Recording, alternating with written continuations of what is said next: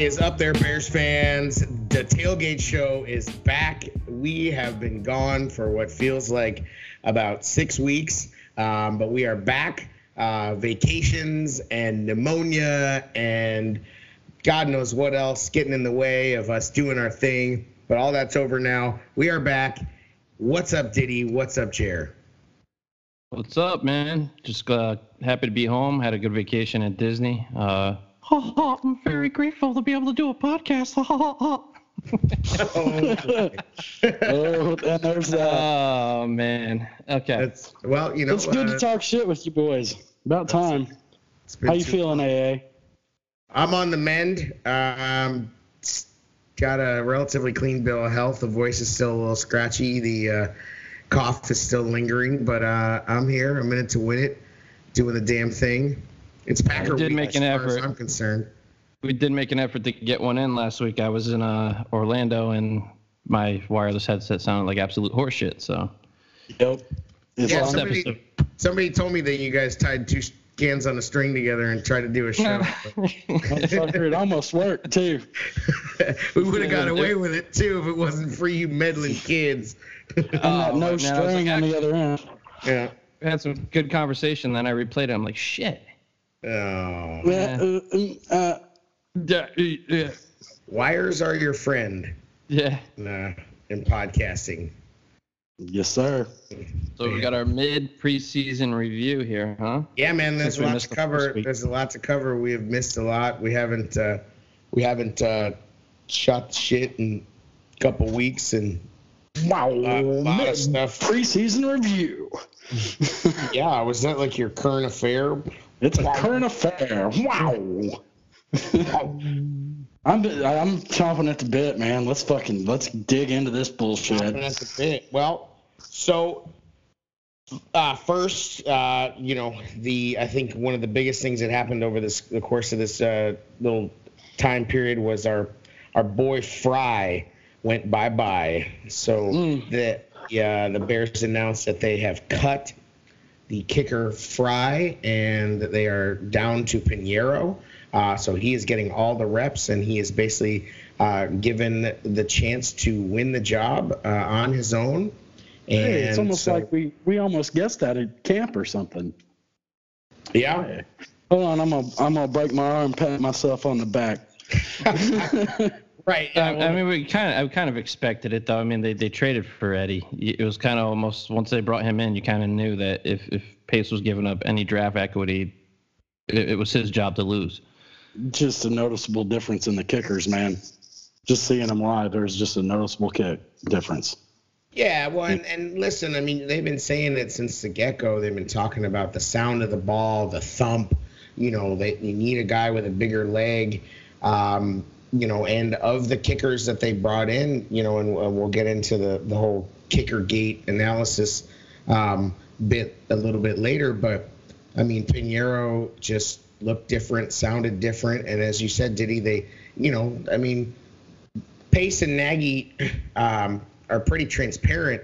They've been pretty transparent through this through this process. And if you see them go out and hand pick a guy, you know, and spend, uh, you know, I mean, it was just a seventh round conditional um, pick, but still, I mean, look what a seventh round pick can do for Ryan Pace. So it's not as if that's no value to him.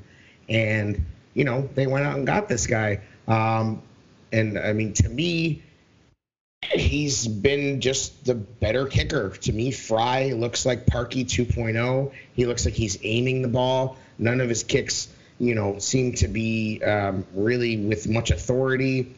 And we talked about it before that uh, Pineiro looked better on the kickoffs. Was really was booting him out of the end zone.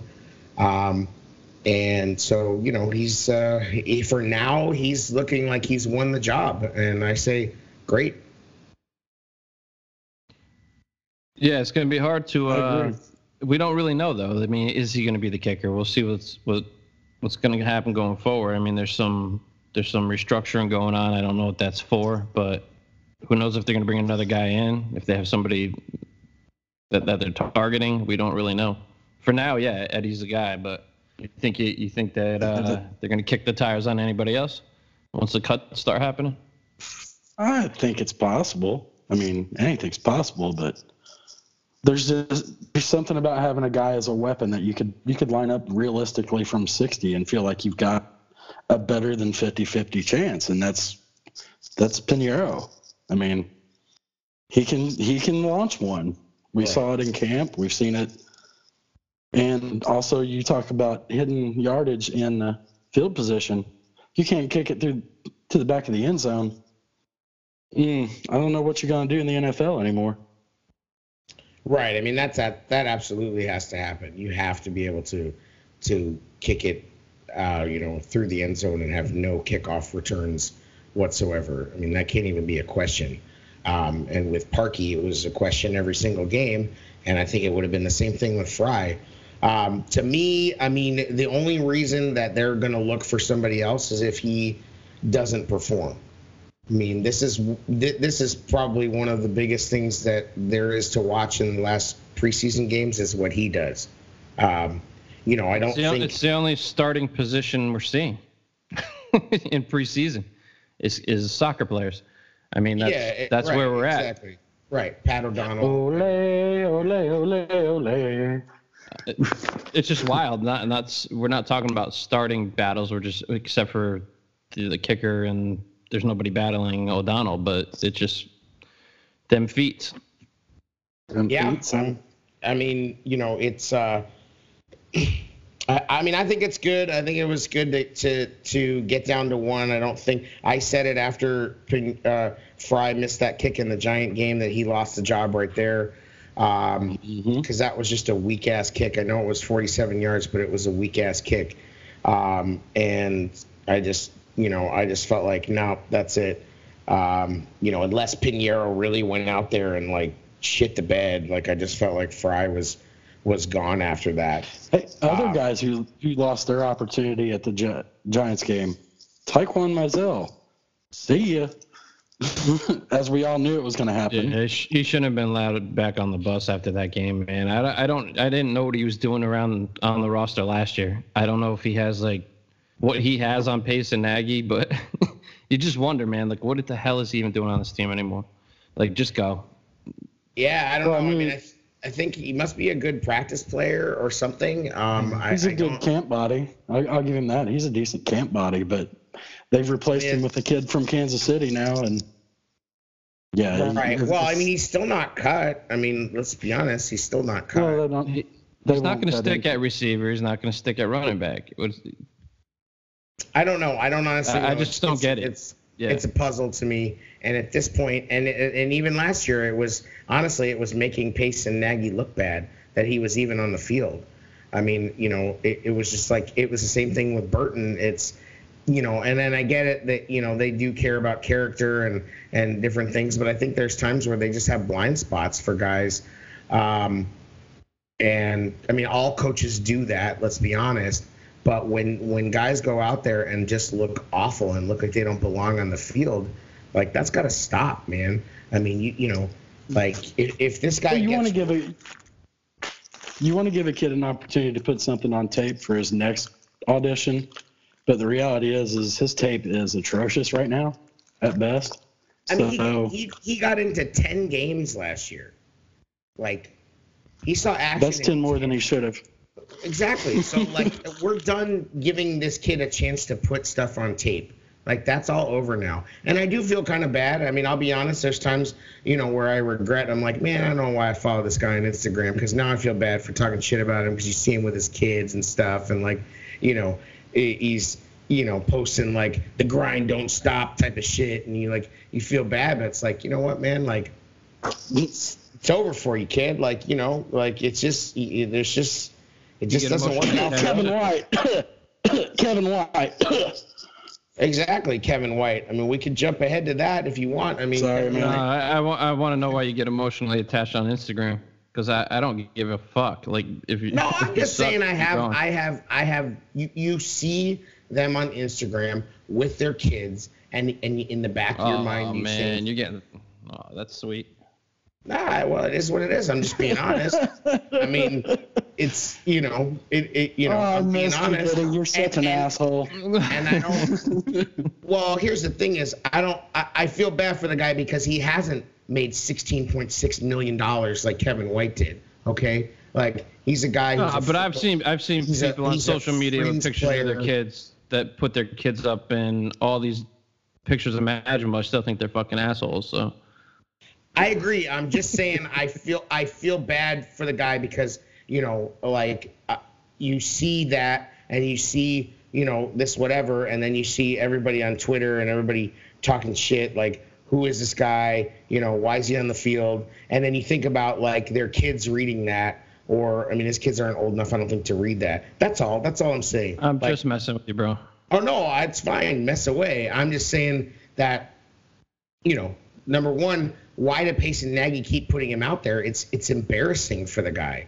Like they are not doing him a favor. They are doing him a disservice. Like you wanna you wanna give him a job. You think he's a stand up guy? Fine, give him a fucking job. Put him on the practice squad again. You know, let him make a you know a hundred thousand dollars. You know, for doing jack shit for carrying footballs you know, or whatever, uh, being a running scout team, you know, for for the defense, whatever. one thing, the one thing he is doing is he's taking carries away from potential starters, which is fine by me.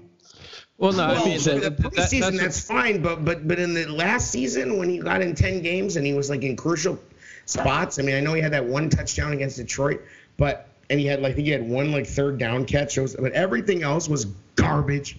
And like, I'm sorry, but the dude is he's not a foot he's not an NFL football No, player. I, I don't mind it so much in the preseason because this that, that's what this preseason is for us now is just seeing the backups. So I don't mind him getting opportunities, small opportunities in the preseason, but regular season, no, I, I didn't. I did, I hated it last year.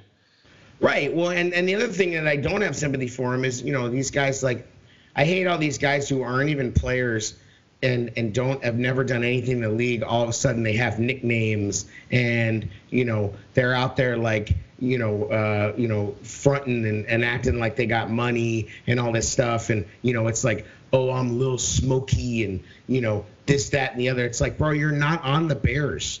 Like you're fucking like Zach Miller is more of a bear than you are. Like Right. get the fuck out of here with that. You know, and, and it, so yeah, I mean, you know, it's like it's a mixed bag. It's like you feel bad for the guy, but honestly, it's like what are Pace and Nagy doing, putting that guy out there again and again and again? It is like it's like a fucking charity project or something. It's like, oh, well, let's see if little Smokey can can get some tape together. So he Right. can, you know, like who's gonna pick that guy up? Like really?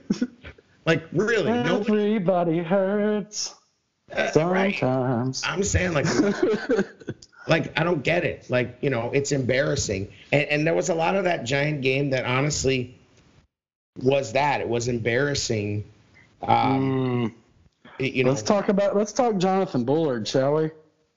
Can we talk about Jonathan Bullard? What- I actually, I actually saw, I actually saw him come through the line pretty fast and recover a fumble, which was a positive. I mean, that fell was one right in front of him.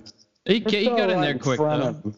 He got in there quick. though. Yeah, no, no, fuck that guy. Sorry, I'm Okay. up over him. yeah. I mean, I I'm heard over- both sides. I'm I over heard it, dude. I heard both sides of it. I heard that that he basically got bumped into the line, into the lane, and, and it was a gift. I mean, that's more what I read than anything else. That you know, I mean, the guy, I don't know, he doesn't impress me. He's never really impressed me. Um, you know, he's surrounded now by by all pros and you know studs, and he still doesn't flash. Like he, you know, Right. he's, playing, he's playing against second stringers. Um, you He's know, got some competition too. I mean, on the defensive line, Nick Williams and Abdullah Anderson, I thought looked really good and disruptive in week one. Anyway, I know we, I don't want to Yeah, bounce around that- too much, but those guys look pretty good week one. We've Yeah. got to find that backup for Eddie so Eddie Goldman can get a fucking breather every once in a while. And to me, that is a. Right. It, it's now, in my mind, almost like it's a mission now. We've got to find that guy. Yeah, I mean, yes and no. I, I, I think Nick Williams is supposed to be that guy, but I don't know that many teams that really have backup nose tackles. I mean, you know, like they, they I mean, you may know more about the technical side of this than me, but it seems like when Eddie's not in there, it's passing downs anyway. So So it's not like we're it's not like he's getting gas and we're pulling him and we really needed him for you know some goal line or some you know first down, second down. Like, I mean, I agree with you, but I just don't know who has that. I mean, who's the backup to to Damon Harrison in Detroit? You know, like who's the backup to you know the, any of these Well, teams? the- with, Mike I Daniels. believe it's the Packer guy that just went up there, correct? Daniels could spell him if they were playing. Uh, right. Well, Absolutely. yeah, that's right. That's a. I mean, that's a good point. They they have that luxury now because the Packers are stupid. Um, Yes, they are. so, As they're so- being as they're being carted off the field. Yeah, man. I mean, so I don't know. I mean, as far as that giant game in air quotes, I mean, here's the things that I think about it. One is that we're playing that team this season, so they Uh. threw absolutely nothing out there of any type of game plan. Um, they really didn't. Like, I don't. well, they don't. They don't anyway. They don't anyway, but even less with a team that is on the schedule this year. Like they don't want to give them any usable tape. So, you know, I don't I don't take a lot from that. I mean, obviously Chase Daniel didn't look great. I Um, don't but know. he, Do you really want to get into that? No, I don't want to get into it, but I think... Talk about a guy that that I think he should be paid to be like a assistant quarterback coach or something. Get him the hell off the field. I, I can't stand Chase Daniels. He's so limited. He's so unathletic. I, I think they're. I, I mean, th- I think they're really doing are are these wide receivers that are trying. We we talked in length about how much depth we have at wide receiver, and then you you cart out you bring out these quarterbacks that are actually doing these guys trying to make the team a disservice because they suck. I'm sorry, I- man. Like I, I, agree with that statement, but I I, I, I If will I'm only Marvin Hall, I'm not happy. Of course not. they, they were But- missing wide open guys, man. Wims was wide open. Hall was wide Well, open. he, Like he hit he hit Wims. I mean, you know, he, he threw some some good balls to Wims. They didn't get any balls to the tight ends. Um, pause. th- so, like, he just, I mean, like, I, will judge Chase by what he does with the ones and with the actual game plan, but it wasn't a good, it wasn't a good look. I, I, I don't, I'm not going to sit here and panic about our backup quarterback position. I don't think anybody in the league feels great about their backup quarterback position right now. Um, I mean, are you honestly going to sit here and tell me that Teddy Bridgewater is better than Chase Daniel? I don't Yep. believe that. I don't believe that. That's that's a good conversation. I, I think that, I think he is. I think he already has a better starting resume than Chase. He's, he's better until he, you know, like trips on a blade of grass and, and is I out take for the I would take Tyrod Taylor over Chase. Oh Lord, hell no. Yes, I, I would. Tyrod Taylor could not even run this offense at all. No way Okay. in hell. I Chase don't Daniels has been in this offense most of his career. Chase Correct. Daniels has been in the NFL for 11 years, Chase and he Daniels- sucks. Right, but Chase Daniels also like the size of Rick Moranis. Like, I mean, he's he's No. not like he's he's extremely limited. They know what he is. Uh, my, Also- I- if anything, also I think. Go ahead. so to also keep in mind that he's running with the twos on the offensive line, and That's that's the other thing, and and and if I anything that I would take out of the Giants game, I'm definitely a little concerned about the depth on the offensive line. Um, you know, I agree. I think I want. Did we misjudge the depth on this team? Maybe, maybe that's a not the that whole we need to team have. on that unit. They were going up against one. No, I'm saying don't I know it. Roy Rob had a hell of a time with Hernandez. Hernandez pushed him around pretty good. You know, Well, and like I you that the Giants' offensive line looks improved. Uh, I'll be honest. Like for them to, for them to even you know be moving the ball like they were was They surprising. I mean, spent some money on that O line though. they did, they did. They went out and signed a bunch of guys. I mean, you know, I, I wanted them to sign the the Patriots dude that they got. Um, That I dude Lucas, man, Lucas sucks at left tackle. Lucas, slow, yeah, he's- bro. He's, he's he's just big. I mean, he's not. He shouldn't be a a tackle. yeah. He could be he could be in you know he could be a guard. I don't see him as a tackle. Um, you know I, I actually think that Larsen looks pretty good. I think that Bars looks pretty good. Um, I think uh, I think Bars Clemmings. is going. I think Bars is going to make it. I It's think good to see him out there, man. I a thought- Notre Dame guy that's actually going to make a roster. Well, Well, I- offensive linemen, come on, Chair. Offense, they're an offensive line factory. They, Jalen they don't Smith get just any, got paid a have any- big ass contract, Jer. That's true. They, he did get, Oh yeah, yeah. There's one. but I think he got overpaid. I mean, they they they they gave him the bag for a guy who hasn't really, you know. I mean, he's he's been all right, but you know, like. I don't know. I mean, look at Dar- look at you know the Colts running back that made the pro or linebacker that made the Pro Bowl, and look at Roquan Smith. I mean, is is he that much better than those guys? I don't think so. I mean, he looks pretty good. You know, they got a good tandem with uh, Vander Esch and him, but I don't like that's a lot of money. That's a lot of money to pay a Oh line. yeah.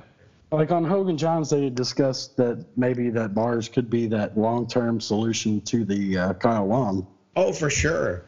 He, I he- think so. He knows he knows And- what Harry expects. You know and what I mean? That's- that's and important. Mustipher will definitely end up on the practice squad just because Uh, don't like that whatever. you got to act to grind against him for some reason. I he's haven't- OA, man.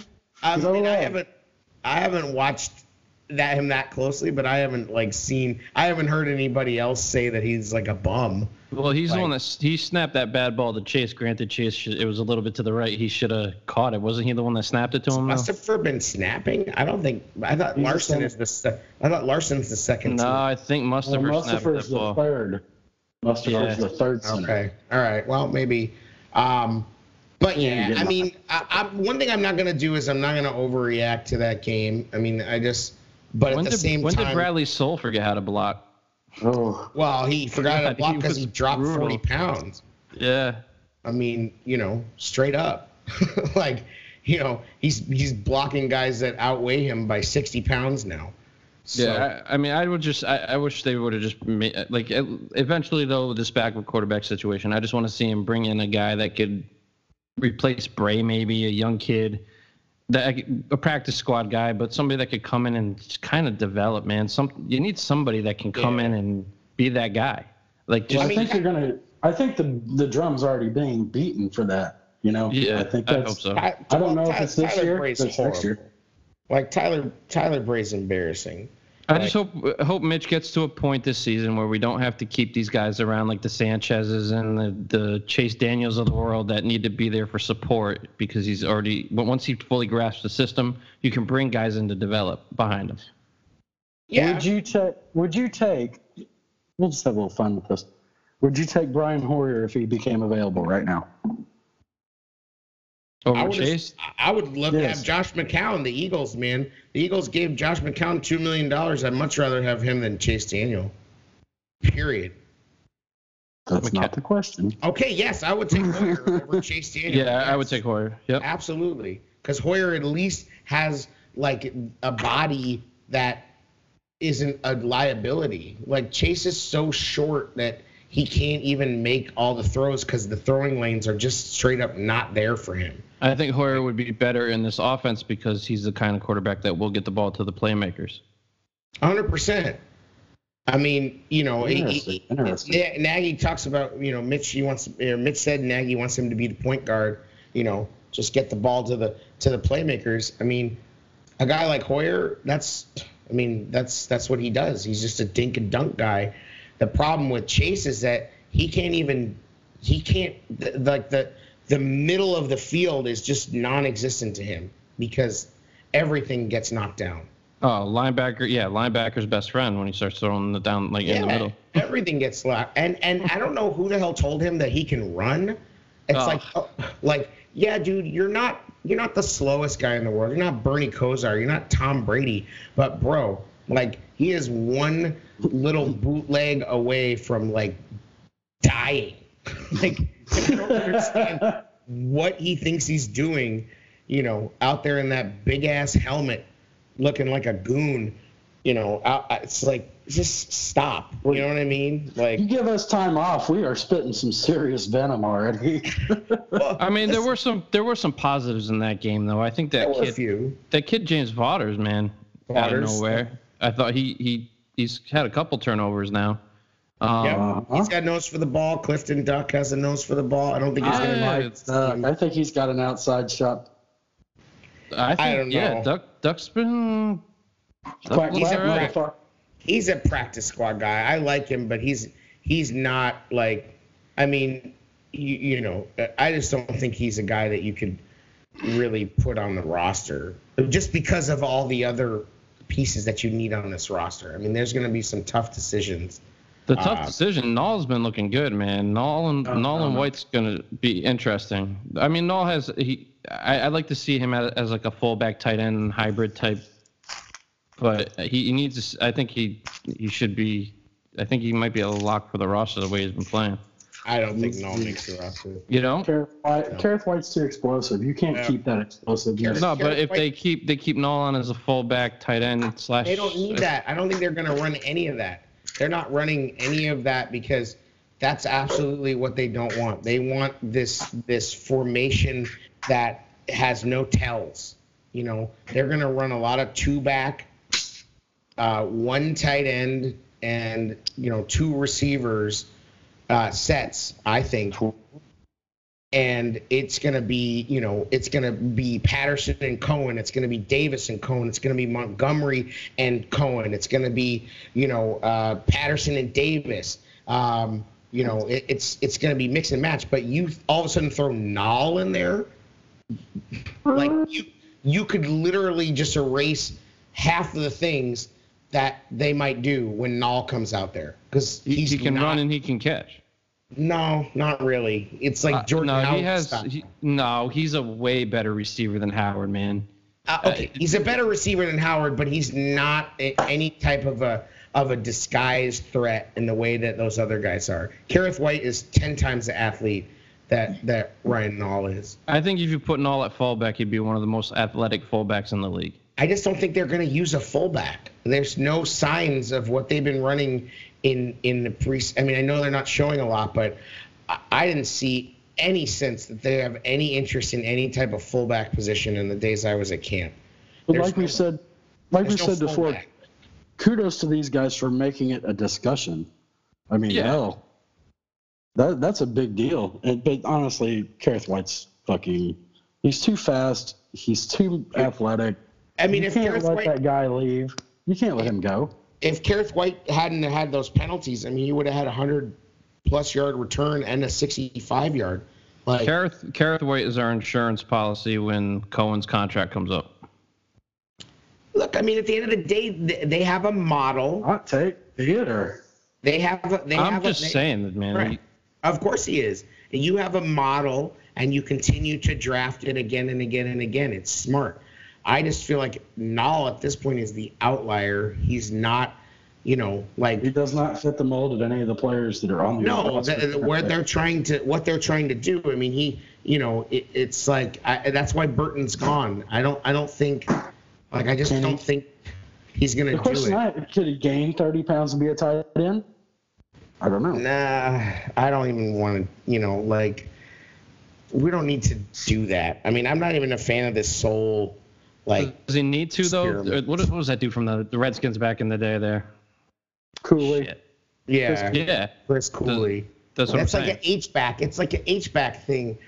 I mean, I just don't feel like that that fits what they're trying to do, and I, and I don't think that they run the offense in the way in the same way that Kansas City and Philly run it. You know, where they do use a fullback. I mean, I just I don't see that. I think Bur- they're Burton was in on plays once in a while. Right, but I think they've moved past that. I think Helfrich and Nagy are onto some other shit now.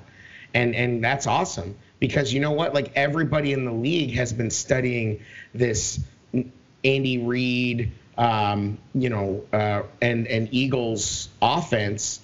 And so I think I think Helfrich and Nagy are onto some new shit right now. It's possible. I, I just I've just seen a lot of improvement from Nall. You know, I, I, he's one guy that's kind of stood out to me in the first two games. Absolutely. I think he's I think he's improved, but is he as he improved enough and shown enough to make this roster? I do not think so. Just because you I don't think there's a spot for him, man. Oh, that's it. It's it's just a numbers game with him. It, it three years ago, if Nall had put together this camp, I'd be like, oh damn, this guy's making the team. Like you know we you know, great. Like, look at this guy. You know what I mean? Like, it's it, it you know, it's like when Jeremy Langford and Ka'Deem Carey, you know, looked really good, and then Jordan Howard came along.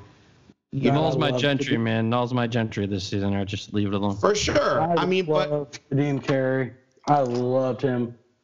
Yeah. He was just, ugh, just didn't work. I don't even know what happened on that. I mean, he didn't really like to block. He got injured, I think. I think he had he injuries. he got injured a little bit, but sometimes guys just I mean, for whatever reason, they just kind of fall out of, uh, you know, fall out of favor. I mean, don't forget that the NFL is a is a good old boys club too, and it's a lot of who you know, um, you know, because you see, look at the way Nagy and Pace continue to operate. It's like every time the Chiefs and the Saints cut somebody, it's like they, hey, we know this guy, we're familiar with him. They'd rather take a guy that they've met and they've talked to and that they've, you know, uh, got have have worked with over somebody that maybe is more talented, but they don't know him. You know, um, I mean, this this kid they picked up from Kansas City. I don't know who he is. I don't know what the point. I don't, I don't even know what he's what he's there for. Is he going to make the he's roster?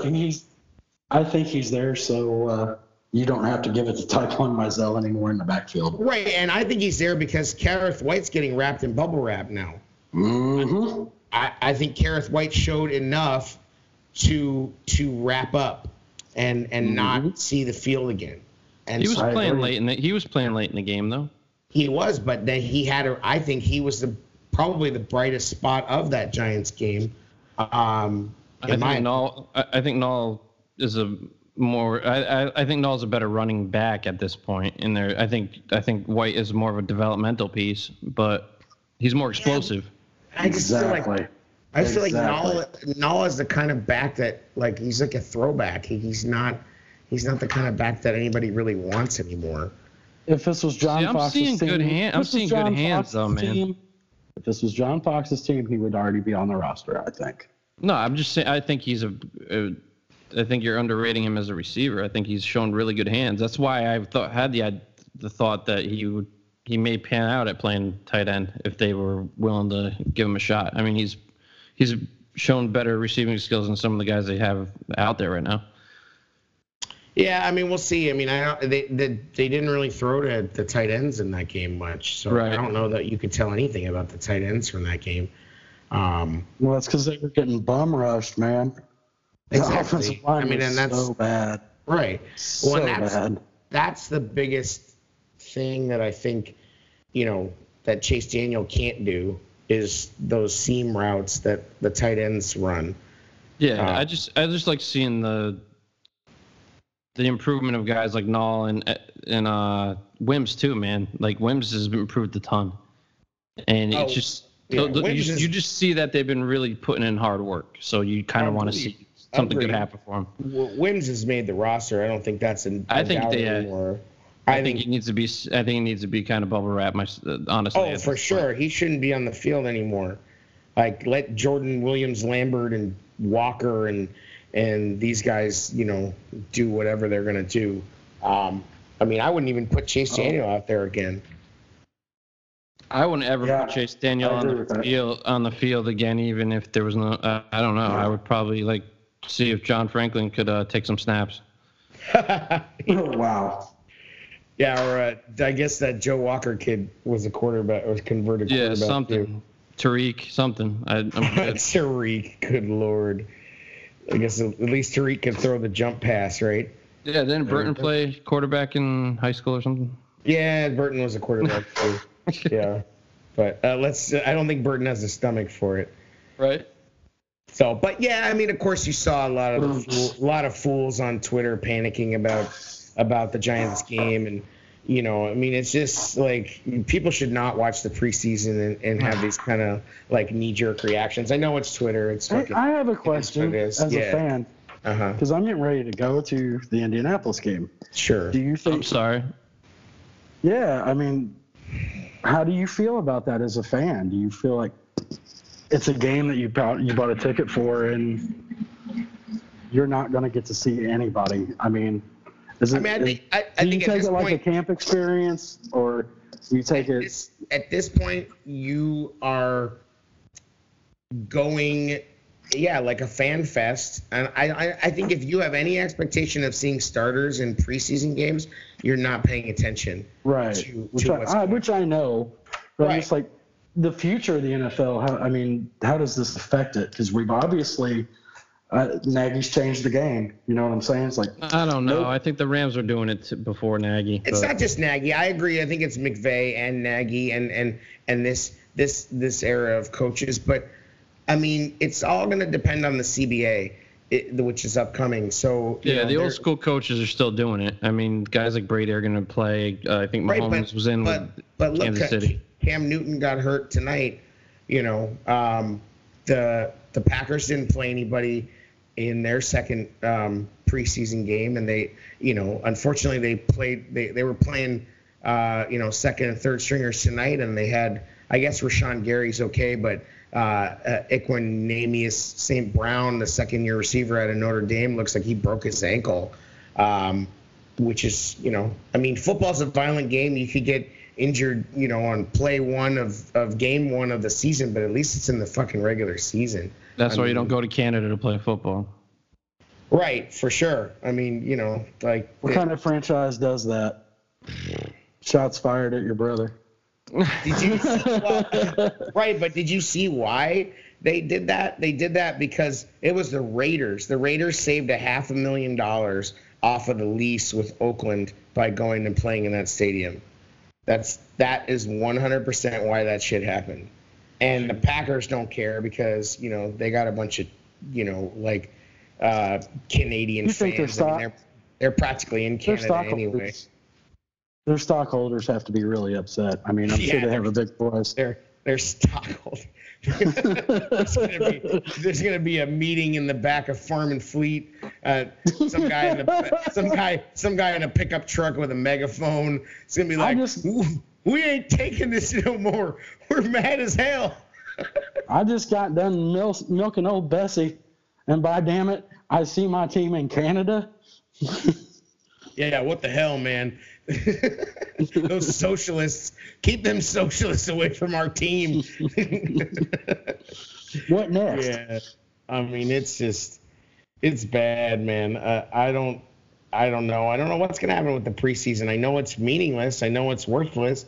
Um, you know, I don't think it's completely meaningless, but I do think that as a fan, boy, you know, it is the one time you can go see your team at a, a relatively cost effective rate. I've been wanting them to get rid of it for years and just do joints. Well, you've always uh, you always advocate for joints. Well, But- yeah, no, but I think you're going to see that eventually. if if the Of coaches course. the coaches continue to do this, they're just going to get rid of it and just have joint practices. I think you're going to get what- you get more out of joints. have. You get more out of joint practices anyway because you're getting starters playing against each other with more reps. I, I agree with that. Um, although I think the joint practices this year were a little bit of a mixed bag. I mean, obviously, you know, the Packers and Texans was was kind of, uh, you know, from the Packers side was kind of a shit show. Um, you know, and I mean, but yeah, I agree with you. It's just going to be about the CBA. The, the league is not going to sacrifice the money that they make from those preseason games unless there's a way for them to replace it. So, whatever that is, whether it's you know, I mean, the, the fans are going to pay for it anyway. They're going to pay for it in the regular Yeah, season. the season ticket. If you have a if you have a season ticket, you get packaged with preseason games too. Correct. So they can upcharge you. Correct. At a so if they, regular lose rate. two, if they lose two preseason games, they are going to pick it up on the back end, 100%. They, the rest of the, the other tickets are going to go up. I mean, and that is what it is. That's fine. But personally, I think all the preseason games should be like the fan fest and be really, you know, cheap. Um, and and you know, and, and they should just treat it like that. Well, with as many Any- people aren't going, I would say that that's probably a next step. I I kind of peeked at the Atlanta game and it looks like uh, people were dead. There's nobody there. You know what I'm thing- saying? It's not so much from like for me for buying a ticket to go to a game experience. It's just like a happy medium. You don't want your players getting hurt, but at the same time, we have guys that we need to develop. It's not like Mitch is a 10 year all pro vet that you know what you're going to get. Like we, he, there's things he needs to improve on, and to the the whole old school mentality where you do. I mean, I think live reps are valuable. I don't want him injured, so I'm not upset with the way Nagy's handling it. But at the same time, you, you don't want him to start the development game one of the season. Like we that those simulated practices from from people that were there, they couldn't share too much on a podcast I heard were saying that that was nowhere near the game speed of a preseason game or a regular season game. Those, Oh, simu- those simulated I games Nagy was talking about in Mitch the press. knows. Mitch knows at the end of the day in those games that he cannot get hit. I mean, that, that's Right. just you're wearing that, you know, that orange jersey, you know, or, the red. It's like the version of the red jersey. Uh, you know, you can't get hit. So And I think James know. Jones was commenting on NFL Network talking about um, OBJ being out and how, you know, like receivers and quarterbacks need to get on the same page with how the receiver runs a route, and they need to know, you know, I mean, there's a chemistry there, and if you're not working that out, and, and there were times last season where we saw it where it was off a little bit, the timing, and you, you want all that. Uh, it's it's just again, you don't want You the players to get hurt, but you want you want Mitch to to speed up the process a little bit. And I just feel like starting him off week one, we really don't know where he's at. We really don't, because training camp, you could, Nagy can make all the excuses he wants that, oh, I was telling Mitch to do that. Well, that at a certain point, like, it should work a, a little bit, right? I know it's a good defense, but you would have liked to see more success, uh, at, more successful passes there. and, I think he, I think he did have successful passes. I I think that the I think that the supposed bad throws of practice are were way overblown. I, I really don't think there were so many days where you know it was just like oh Mitch can't you know Mitch isn't doing anything because the regular the regular uh, you know out routes and underneath and throws to the backs and all that stuff when I was there it looked great. I mean he's he's putting the ball in, in good positions for guys to to run with it.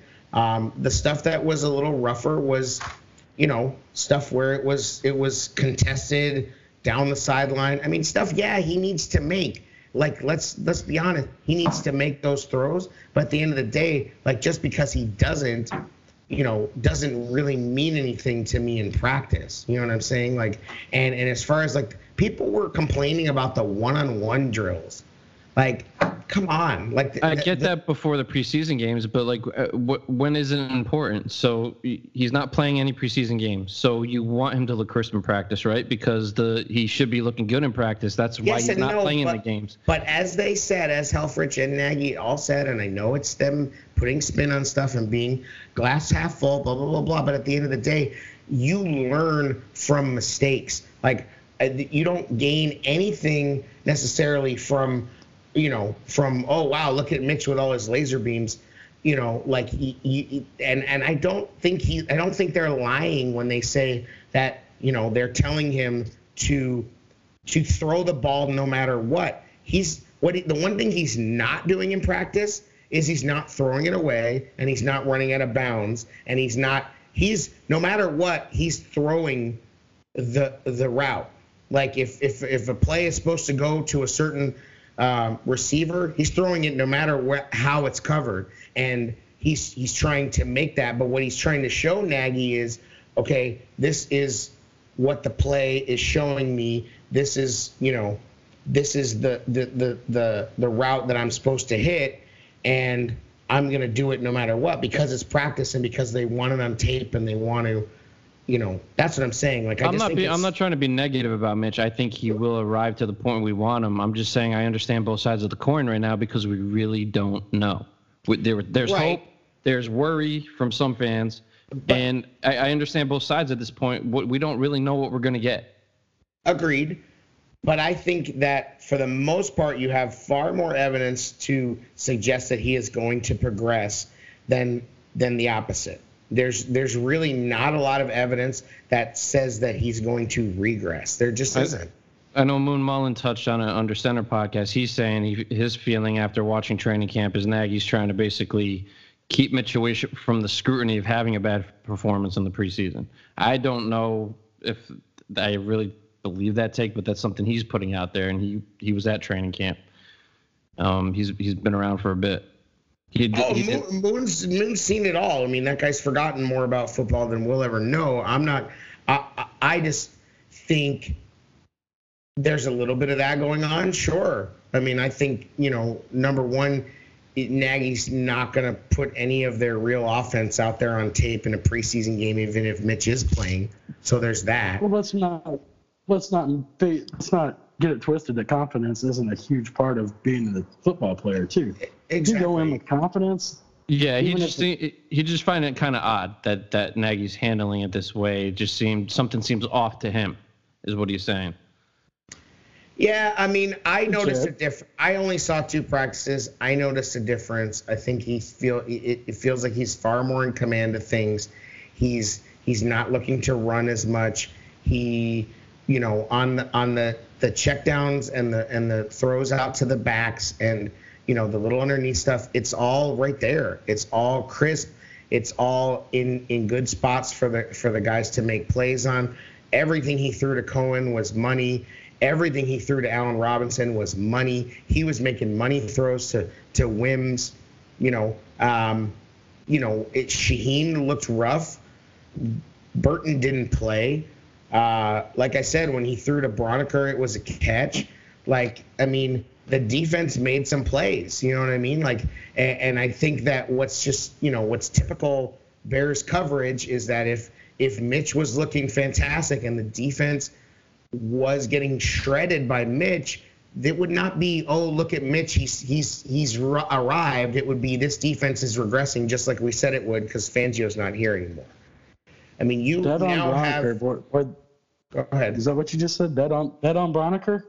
That make a good I, shirt. I, I think Braunecker, uh, yeah, it would make a good shirt. Braunecker is. I mean, I don't think Braunecker is going to go out there and get 50 catches, but I think he is going to. There's going to be a few times this season where Braunecker's going to come up with some big third downs. He's going to be a, a, safety blanket for Mitch um, when the play breaks down, just like he's been yeah. a few times in the past. But my not, thing, I don't want to be mistaken. I'm not trying to be. I'm not being no, negative no, on Mitch. I'm, I'm, bringing this up for discussion be. purposes because you I'm just bringing be. up what both sides of the equation are saying. I agree with you. We haven't seen. Uh, we missed this dick the stick move that you got. Pause. It's been so long. what dick? What what, what, what dick move? Terry just said we missed this dick. So I, I, get I get that a lot. Yeah, yeah I bet. Yeah, look, your mom. Like, but anyway, it's oh, I'm not a Packer fan. Heyo, it's hundred percent fair to to say those things. It's hundred percent fair to make the statement that we haven't seen it because you know what, we haven't. And all last preseason, we hemmed and hawed and we bitched and, and we, you know, sat here and, and pounded the table because the only way you get better is by playing in the preseason. You know, oh, like, speaking like that, I actually did do a film breakdown of Mitch Trubisky's first preseason game and how crisp the handoffs were and mm, how how good he took those snaps. Mike Davis, yeah. Well, I mean, that's the other thing that's happened is familiarity. Oh sometimes, sometimes um, sometimes people forget about players. Like we haven't seen Mike Davis, so a lot of people right now are like, yeah, you and, Te- you and Tech weren't very impressed with him. I thought I thought he was I thought he looked really fast. Talking about it, I've never said anything looked... bad about Mike Davis. I've never oh, I thought in the last pod you were Davis. you were saying Davison he didn't play that no. great. I don't remember oh. saying. It's not Maybe one of you guys did. Uh, I mean, maybe uh, maybe Hallett's roll the tape. Roll the tape. I, I have been on record as saying that Mike Davis is going to get over 100 carries probably and get five 600 yards rushing and probably three 400 yards receiving. I, I was I was impressed with his burst in the first preseason game. He's a, he's fa- a lot faster than I thought he was. I was impressed with him in camp. I, he didn't really show much in the preseason that I've seen. I mean, I don't. He got handed off by to Mitch by three times, and I don't really know what else he did, but but he he's fast and he's and you know he's elusive, and the Seahawks were not excited to lose him, but they they have you know they have cap problems. So, it's going to be interesting to see, though. Davis could end up being our starting running back going into the season, just from the simple point he's more of a veteran. Right. He he was uh he's he's like Montgomery looked like he had some issue picking up some blocks. Like those are things he needs to learn. So Right. Well, I think your your first official depth chart is going to be Davis, Cohen, and then Montgomery. As I don't know who the fourth back is, probably Kerrith Whyte, but that is going to be your. I think that that is going to be your first official depth chart. you think so? That- I don't know. I don't know if Cohen's that gadget guy though. I, I think you're going to see Montgomery back him back up Davis. But he's a he's a running back on this roster. There's Oh no my gaps. bad. This is like sacrilegious because he. Let's talk about Montgomery's magical seven-yard run. right. That I mean, you had people come. You had people like putting the gold jacket on him. I agree, and I thought that was stupid. And and you know, people were comparing him to Barry Sanders and Walter Payton, and I'm just like, just slow the Uh, he- fuck he's down. gonna be. He's gonna be awesome. But I yes, think, but it was like But- wow, seven was- yards, man. Like we're, we're hungry. run. I mean, even Nagy had to check himself on that front because he gushed like right after the game, and then the next press conference, he's like, "Yeah, it wasn't that big of a deal. I don't want to be, you know, because he, you know, because he was, I mean, he was gushing right after it happened, you know. Well, he finally got it back with vision that can catch and like he's shifty as hell, make yardage out of nothing. Like that's that's big for his offense.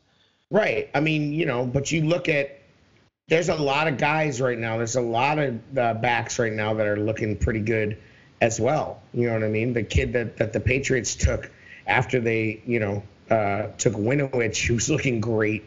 Um, you know, Sanders. right.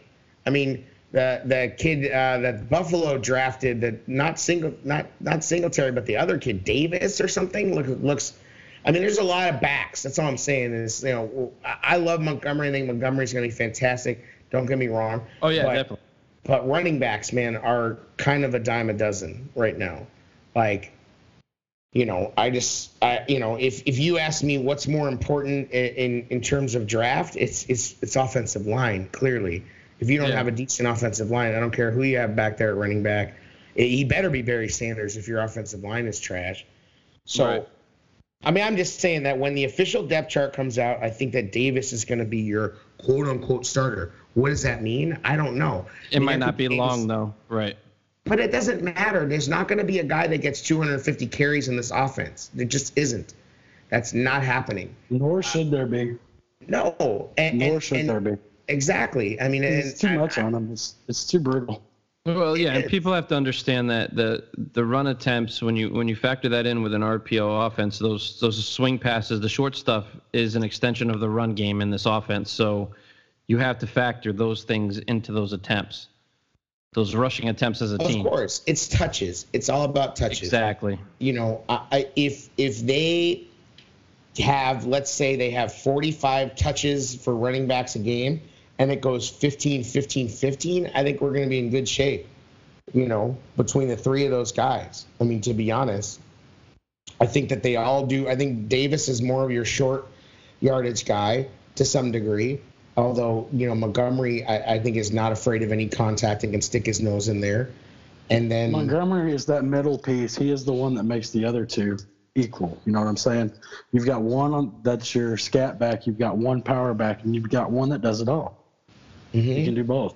hmm I agree, and but I think that the best part about all three of them is that they they all have no limitations. They can all go out in a pattern. They can all run a real route. They can all beat a DB. They can all beat a linebacker, and they You can spread it. You can you can line them up outside, and feel okay Right. about it. Right. I mean, there's going to be a ton of times when we're when we come out in a two back set, and then both of the running backs go out into and and go out into uh, a, a route.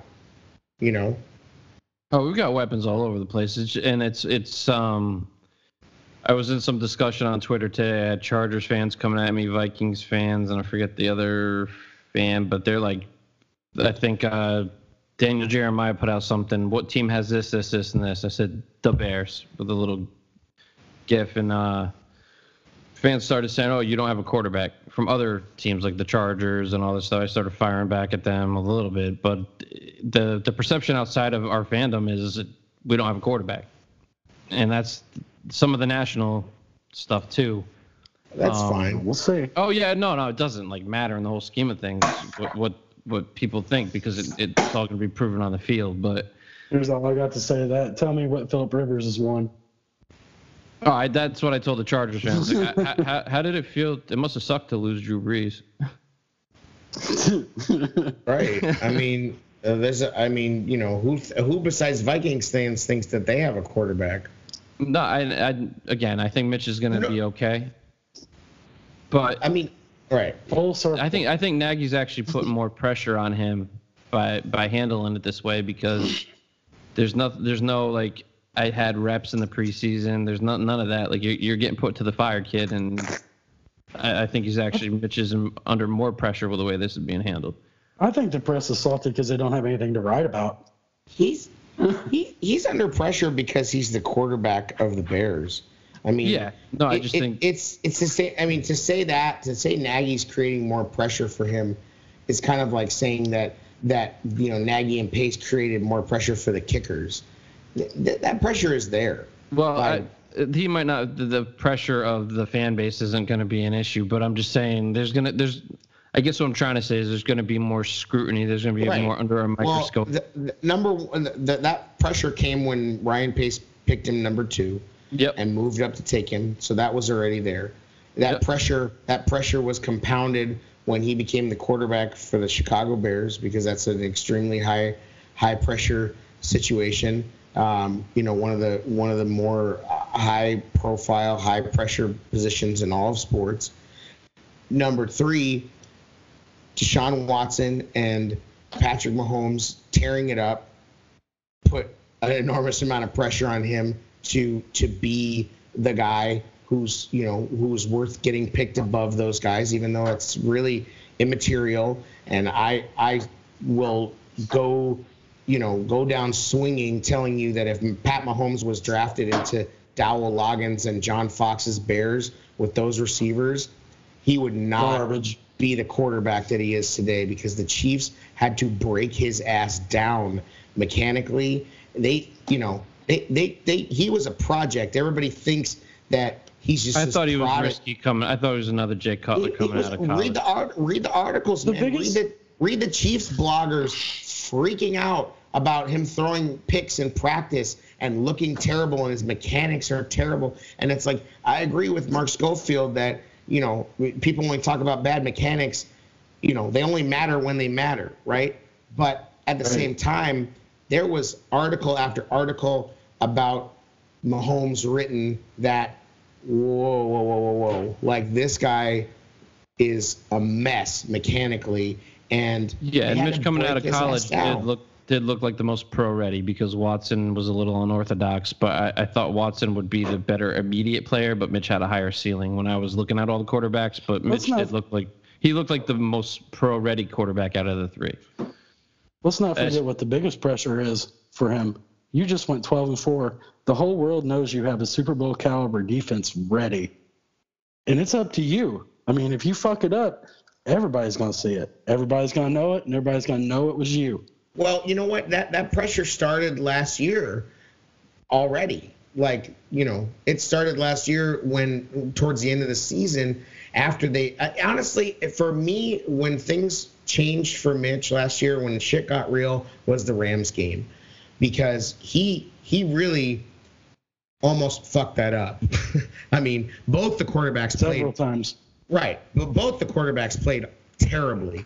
But Jared Goff Yeah, was Jared Goff does not get. He's Teflon or some shit because he doesn't get any of the scrutiny that He Trubisky plays in. Los Angeles. Nobody cares. Um, Nobody Mitch- cares about the Rams. There wasn't a lot of fo- uh, Parkey took a lot of heat off of Mitch too. Mitch did put us in position to win, but Mitch didn't play great uh, the first Right, the first but- half. I mean, we, there were a lot of blown opportunities. Here's what I'm saying about when when they almost blew that game, and the defense played their asses off, and they shut down, you know, the at the best offense in football at that time, and they Not just shut it down, making it look stupid. right, and and they manhandled Goff, and they made them I was look. talking about the Eagles game in the playoffs. My bad. I I know. I was talking about when things changed and the pressure flipped. I think for Mitch Yep. is is was that moment, and I also think that at that moment Nagy pulled way back, like he pulled back hard, uh, and I think that was a mistake. Our offense was kind of stagnant there at the. Of course it was, and and and because he realized, oh shit, I'm not just playing with house money. I have a defense that maybe could win it all right now, and I Mhm. can't let I can't let my my wacky naggy shit screw this up. And I think he pulled back too hard, and and Mitch got into his head, and he realizes that that he, you know, not only did he almost screw up that win, but he almost, I mean, and there was lots of times towards the end of the year where he almost screwed up 12 and 4. I mean, you know, and and they played tight. They played tight and and bad in the first half of the Eagles game. Um, you know, yeah, and that- Nagy saying scaling back got the fan base all fired up too. but that was so taken out of context. I mean, you I really know. want to talk about fucking Evan Silva, that douchebag. I don't know. Honestly, I didn't know who that was until like everybody started talking about him. He's nobody. I didn't even He's- follow him. No, I was like, who the fuck was is just like, everybody fuck it. I just about? want to get blocked. He's literally nobody. He's a fantasy football honk who who tries to clickbait people into getting them to come to his site so he can charge them two hundred dollars for fantasy football picks. Who cares about fantasy football though? Honestly, I mean, not anybody that I care to, you know, like to know. I mean, I used to care about it, but I mean, no, I'm honestly, joking, like, I'm, man. I, know- I'm- I know people are hardcore about it. I just can't get into it. I'm glad I'm not into it anymore. I mean, we're gonna do a league with uh, some of the other podcasts. That'll be fun. All But, right. Like when it, well, I guess I'm gonna do a league. I'll tell you how it goes. Um, the Oh fuck, the- we're screwed. I've seen your fucking teams. oh, really? Have you? Where? Um, oh, Jerry, you have my logins. What the hell's going on? I, I'm that dude that makes a trade to have somebody jump somebody else. right. Yeah. Yeah, you're the you're the uh, you're the oil in the in the in the water as usual in all those situations. Yeah. That's fine. That's part of fantasy. Ninety nine percent of the fun of fantasy is just talking shit anyway. Like people that Yep. people that get all like hardcore about it. Like Oh, there's this guy, there's this comedian Sebastian Maniscalco. I think I sent you guys that that clip where he's just like, you know, these frat boy guys standing around talking about "Oh, my wide receivers. Uh, uh, uh, how was your draft? How was your fantasy football draft? Like it's like sriracha IPAs and shit. yeah, like come on now. Like this is like Jesus. Like it's it's, The it's best thing about fantasy football is the party, the Right. draft party. It's like, let's exactly. all But ha- let's all have get together, Like, talk let's just call it what it is. up. call it what it is. It's it's like it's like it's like playing cards. It's like playing poker. It's like throwing bags. It's like anything else. Anybody that gets all serious about it and and considers himself a fantasy football expert and all that, it's like get the fuck out of here. Like seriously, like just stop. You know, like unless you're Matthew Berry and they write you a big fat check to be a fantasy football expert, you're just some guy. You replace Wow. Dungeons and Dragons for some. Exactly. I mean, it's like Yeah. it's like fantasy cards. Oh, I drafted an ace of spades. Boy, uh, I drafted a jack of hearts. you know, it's like, like just please, please, like, stop. Like, just back away from yourselves a little bit. Like, you know, and I mean, respect because a lot of, you know, there are a lot of people that make money on daily fantasy. I mean, it's money to be made out there, but oh, it's, Oh, the NFL is making. I mean, yeah, it's great for the league. I mean, it's fucking Russian roulette. I mean, yeah. like you Trust know, me, I know. or well, yeah, exactly. Like you just, you know, you you put enough fifty cent bets down, you know, eventually you're gonna, you know, you're gonna make a little bit of money on some days. Yeah. But I don't know. At the end of the day, like just to circle back, I think that what I'm hearing that's positive and I'm seeing that's positive is, and I'm hearing Nagy say this is they're they're determined. They've determined what their core stuff is. They're determined what their bread and butter is, and I've and I've been saying huge. I've been pounding the table for that and he's and he's been saying it. He said it in those words that we are we are now at the point where they have a they have a library of plays that that Mitch feels really comfortable with, and so do all the receivers and everybody else, and that's that's huge because I feel like last year there was Find Allen Robinson, throw to Allen Robinson. There exactly You don't want him getting tunnel vision though. That Cutler bullshit we had to deal with, where you I just don't- Yeah, it sure, on one it sure guy. sucked having 1,500 yard receivers. That was terrible. Yeah, Like it was terrible when we had Alshon Jeffery going for 1,200 and and Brandon Marshall going for 1,500 and you know fucking Martellus Bennett going for 900. Yeah, that was awful. like I'm fine with there, there were times in the games though. What I'm saying is there were times when Cutler just got tunnel. You Of don't want you don't want the tunnel vision thing to happen. This But- is an offense that needs to be spread around. It's and that's that's not going to happen because Right. this offense has has lots of options. There Right. was, you know, when when Cutler was, you know, doing that, it was because there was nobody else to to throw to. I mean, after Alshon and Marshall, uh, who's he throwing to? Matt Forte. Forte, forte, forte, forte, forte. Forte, Forte, Forte, Forte. Right, exactly.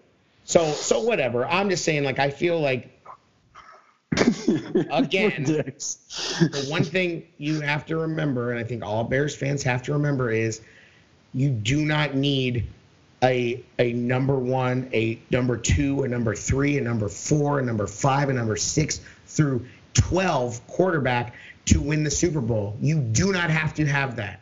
Absolutely not. You do not have to have the best kicker in the game. You don't. You just do not. And guess what? We're not going to have either one of those things next year. And that is fine. We are going to have a top three defense. And we are going to have a lot of playmakers who can make plays and win games. And I think that we have a good coaching staff and they're going to be in every single game and they have a they have they have a chance to win every single game on their schedule as long as they stay healthy and then you see where the chips fall where they may 10 and I- 6 9 I- and 7 I'm glad you're at that place, but when you draft the first quarterback drafted in that draft, you expect that guy to be a guy that's going to be the top five to ten quarterback in the league. in the third Whether it's fair, whether it's that's just me, I can't say everybody thinks that way, and I'm glad you're at that place, and I wish I could be there. But when you take the guy as the first quarterback drafted in the draft, to me, that person need should be a top ten guy eventually in at his some point. in third year I'm not. I think he'll get there, but it's not like I'd be happy if he just becomes a game manager, like another an athletic version of Kyle Orton or some shit. I don't want that I, I don't term. I don't If- if- give a if shit he- if he's if- ever a number one. I don't give a shit if he's ever a number one. If he brings a ring to Chicago, yeah Oh, the- of It don't course, fucking matter. No, of course. I'm but just I- I saying. I'm just I putting think it out there, bro. Just throwing that out there. sk- I think he's Settle skilled down. enough. I think he's Relax. skilled enough. I, I'm not. I think he's. I think Mitch is skilled enough. I think Mitch is surrounded with with the opportunity to be a top ten quarterback. I think he he ha, he has a skill set. If he can put it all together with the weapons and the coaching staff that's around him, it everything's there for him to do to be able to get there. but my thing is it doesn't matter we're putting too much on mitch's advancement as the linchpin Doesn't matter to you, God damn it. it, it but I'm saying that's a very fantasy football mentality. Like No, not really. And and the way that every yes, it is. Everybody judges him based on this fantasy football. Like if you if you wouldn't draft Mitch, you know, in the in the you know the top seven rounds of fantasy, he must be a bad quarterback. No, I'm mean- not saying that. I'm saying when you take a guy. I'm talking about the guy rest his- of the league. I'm talking I'm about talking why about he gets when- no respect. Oh, okay. I thought I, I'm just talking about like when you take when you normally when you take that guy at the first position in the draft, like he was the Mhm, first of guy from this position drafted. Absolutely. It's just, it's just expected that that guy's going to end up being the best player out of that Well, draft. Yeah, but look at Ryan Leaf. Look at I mean, there's countless examples That's a of bust. though. guys. That's what I'm saying. Look at the 82 draft. I mean, look at the 82 draft. If you want to go into that route, I was I mean, for Jared. I have think to about Google Mar- that shit. well, Google it. Uh, Marinovich. Jim, Jim No, I don't Kelly, Dan Marino, right. those that that crew of quarterbacks. Didn't win a They Super weren't. Bowl. No, but they're the point being is they were drafted later. They weren't Uh-huh. top picks. Joe I mean- Montana, not a top pick. Tom Nope. Brady, like like barely a pick. like, I mean, It's it's all up to the quarterback to make that this shit is witchcraft. I mean, it's just right. it, You gotta get we'll- lucky too. We'll get to it, you know, but but the same thing with kickers. There's no science to it because at some point you're talking about a human being reaching their potential. And and if there was a way to force that to happen, they would absolutely do it, but there's not. I mean, I think if you ask me what the thing that Mitch is is missing right now is he's missing that kind of that blind faith that that he needs to to make the big throws. Like there's just this there's something like he, he does it occasionally, but it only happens when he's forced to, like when the game's on the line or he has to come back or and his and his brain switches off and he just trusts the play and he trusts you know, I mean, some of those throws that everybody's so hyped about from the fourth quarter to Allen Robinson, there was no thought. It was just, nope. There's my guy. I'm about to get hit. I'm fucking throwing it. Sometimes and, you gotta just play football. But that's what I'm there saying. You go. That, that's where there he has you to, go. That's where he has to get to is where he has to stop thinking so much, and you know, and I think that's, and I honestly think that that is where he is headed, and that is where because he's not thinking about. I mean, it, you know, I literally think, you know, there was lots of times last year in camp and and during the season that his head was absolutely spinning, and you know, and but at the end of the day, he still looked pretty good at times, given all that. And then I think, you know, what what what still to me gives me faith in him is that his bounce back after bad plays is is some of the best I've seen from any Bears quarterback that I've ever seen. When he makes a bad play, he comes back and generally he has a good answer for it the next time around. He doesn't doesn't continue to you know, and I think part of that's having a good play caller. Um, part of that's, that's having talent around you. But that I bounce, just also, that bounce back happens later in the games. Though it's one thing I do want to see is a consistent four quarters. Absolutely, absolutely. You know? I mean, he came out on fire versus the Packers in the first game last season, and then he looked like shit.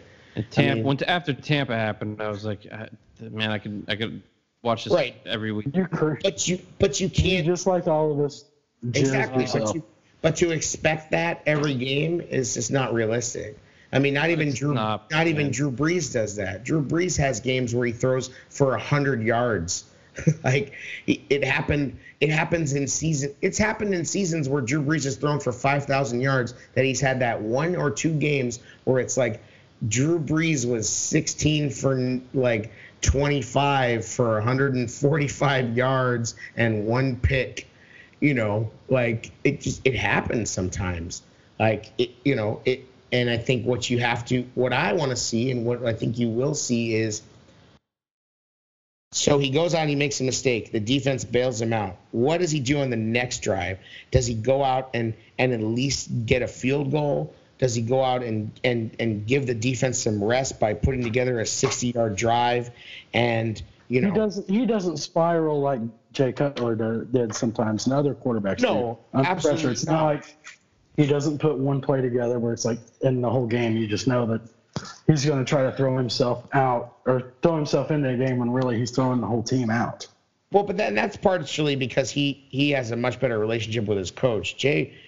That, Jay, you know, Jay, no matter the, the, same situation, thing with uh, right. Kirk Cousins, in my opinion. Mm-hmm. He'll throw you in. I'm not gonna lie though. I wouldn't. I wouldn't mind Trubisky with Cutler's cannon. I'm not gonna lie. With this, yeah, but but there was times the where we have. The opposite of what Jay Cutler needed. Jay Cutler trusted his arm so much that he would he would trust his arm to do things that weren't there, like, you know, like yeah. he, he he would you know he, he would throw himself out of games as well. I'm not saying and his then, head. I'm saying his arm. Okay, yeah, but I just again that's kind of like it's it's cool to say that you know but we're not you know we're not like building a perfect quarterback robot. Like you know i mean he is what he is. So i don't know. I mean you could talk about it as much as you want. I mean you could talk at the end of the day all i know is it's and on september 5th it's going to be live and we're going to see what we're going to see Oh yeah, man. I, and um, I and I hope to see. It's like Nagy will be a genius if Mitch comes out firing, right? But then the scrutiny will come that they didn't play the starters enough in the preseason. And, and it's the same, it doesn't come out well. it was last year, though. Exactly. The same way it was that's last the year. that's the beauty of football, though, too, is that all the games get played, and then people like us and, and people who Oh. get paid to do it, they they you know we analyze the shit out of it. The And- anticipation is going to kill us leading up to that game. We're just It's going to be like, already like- killing us. yeah, Oh man. Oh my god! I mean, you know, we're we're already like we don't even I don't even want to watch any more preseason games. I, don't Ah, I hear you. Like, I mean, it's just I don't want to watch. Like, I'm I'm tired of it. I just want to see them play the game. Yeah, but they are important for those the other guys trying to make that 53. Yeah, but You I don't really that. give a shit because if if if if all of a sudden is the season is depending on our fifth and sixth receivers, we're fucked. so like I know that three four years down the line that's important, maybe two years down the line, but this is the window right now. Like, you know, they, It's so- great for our backups, though, from the standpoint that they're getting so they are getting a lot Sure. of reps. Those guys that do make the team when they do need to come in, they're at least they're they're repped up.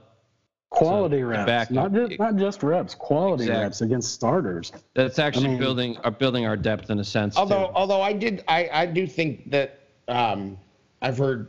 I think Halitech actually made this point is that you know you are. That's why partially why the special teams has looked so bad is because you're missing the starters, who sometimes play on special teams. That is Like- the one thing that still bugs me about this. Having team. having an all second and third string. four special teams penalties is last preseason game from special teams. Horrible. Tabor sucks. Oh. Tabor is trash. I'm tired of this dude. Yeah, Where's he from? Cleveland. Cleveland. What's the rule? I, it should be the damn rule.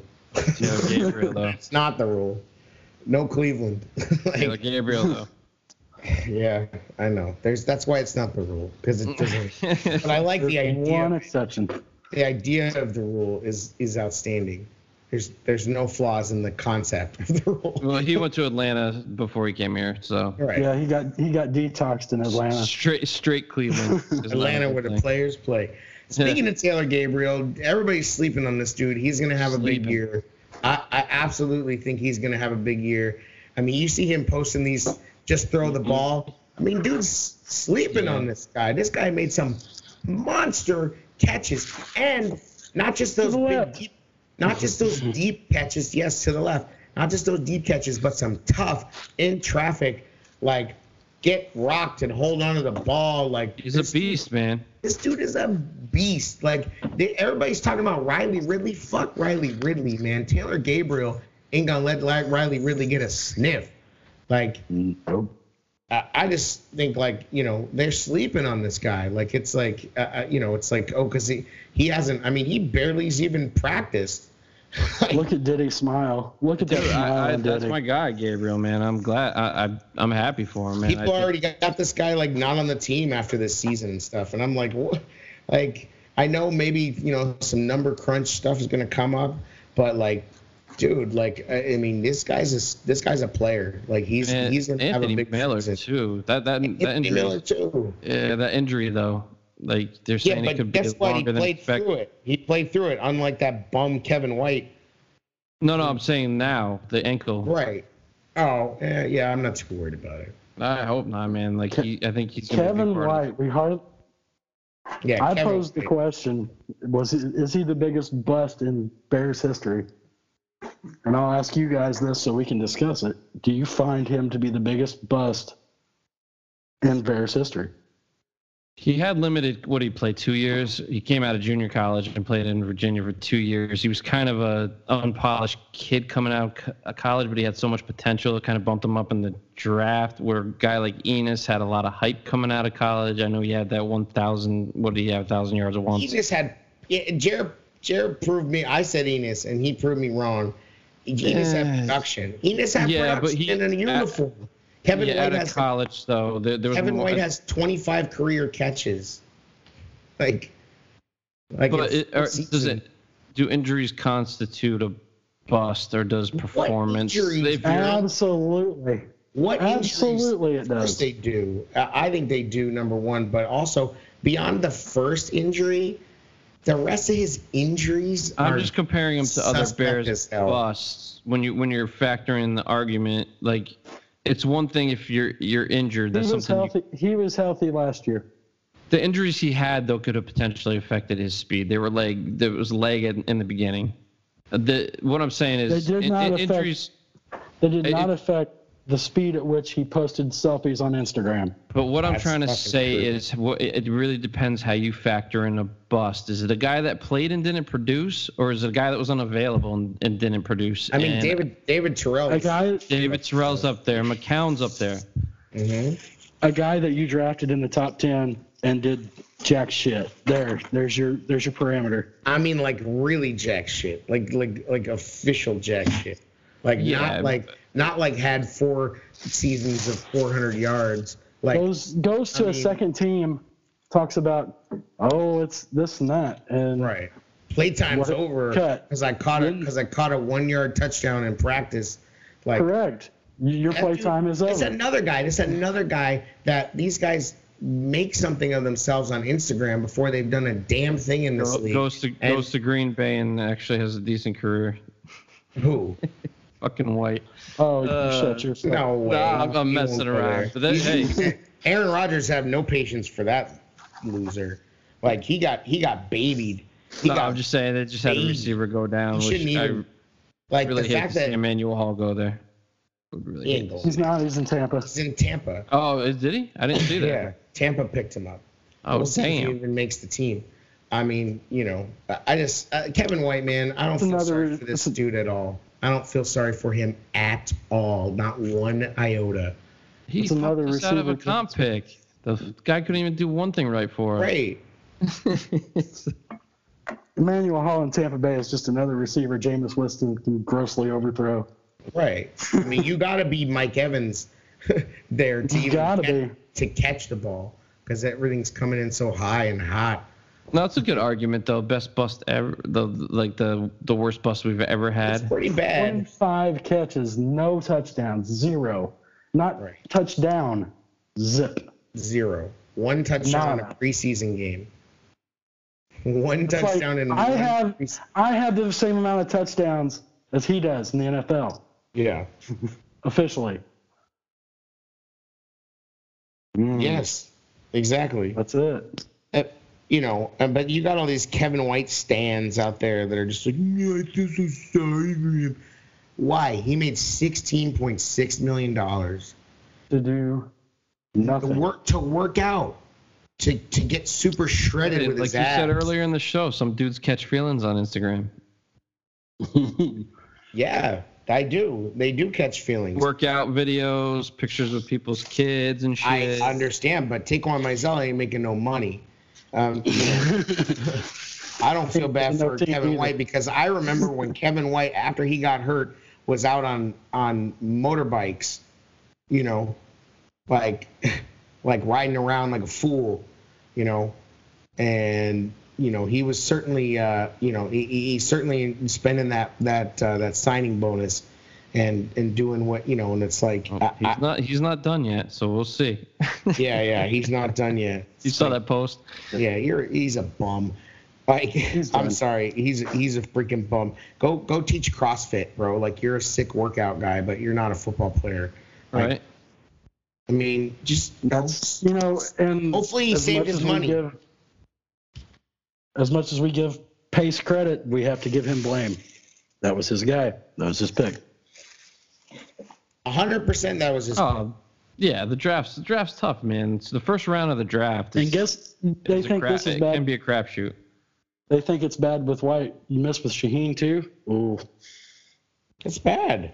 I mean, people. Yeah, I yeah. was I was in a Twitter conversation with uh, with Jared's buddy Eric Lambert and a couple other people. Were talking about uh, Emery draft picks. You know, and everybody loves to oh Emery draft picks, Emery draft picks, and then it's like then you realize you wait, uh, hold on, Kyle Fuller, Kyle Long, Charles Leno, Pat O'Donnell, like guys like that are still in the league, Bostic, you know, Still on our uh, team. still in the league, yeah, guys that are still on our team that are Pro Bowlers, okay, like I mean, he, Emery had 20 draft picks. Some of them were really bad. You know, there was your Brandon Hardins that never saw the field. There was, you know, uh, Evan Rodriguez. There was, you know, your, um, you know, Shea McClellin was a terrible pick. Like, but you know, what's crazy is that like, I swear to God, if if if if if somebody on the Bears uniform and a Bears uniform, steps onto the field as a linebacker, like every, there's a certain amount of this fan base that just turns to jello and is like, will just defend that person. And if Well, and- coming out of that draft, O'Shea wasn't a reach. He was a guy that had a lot of hype coming out of Boise State. But yeah, he was a he just didn't combine. He didn't. He was a combine star.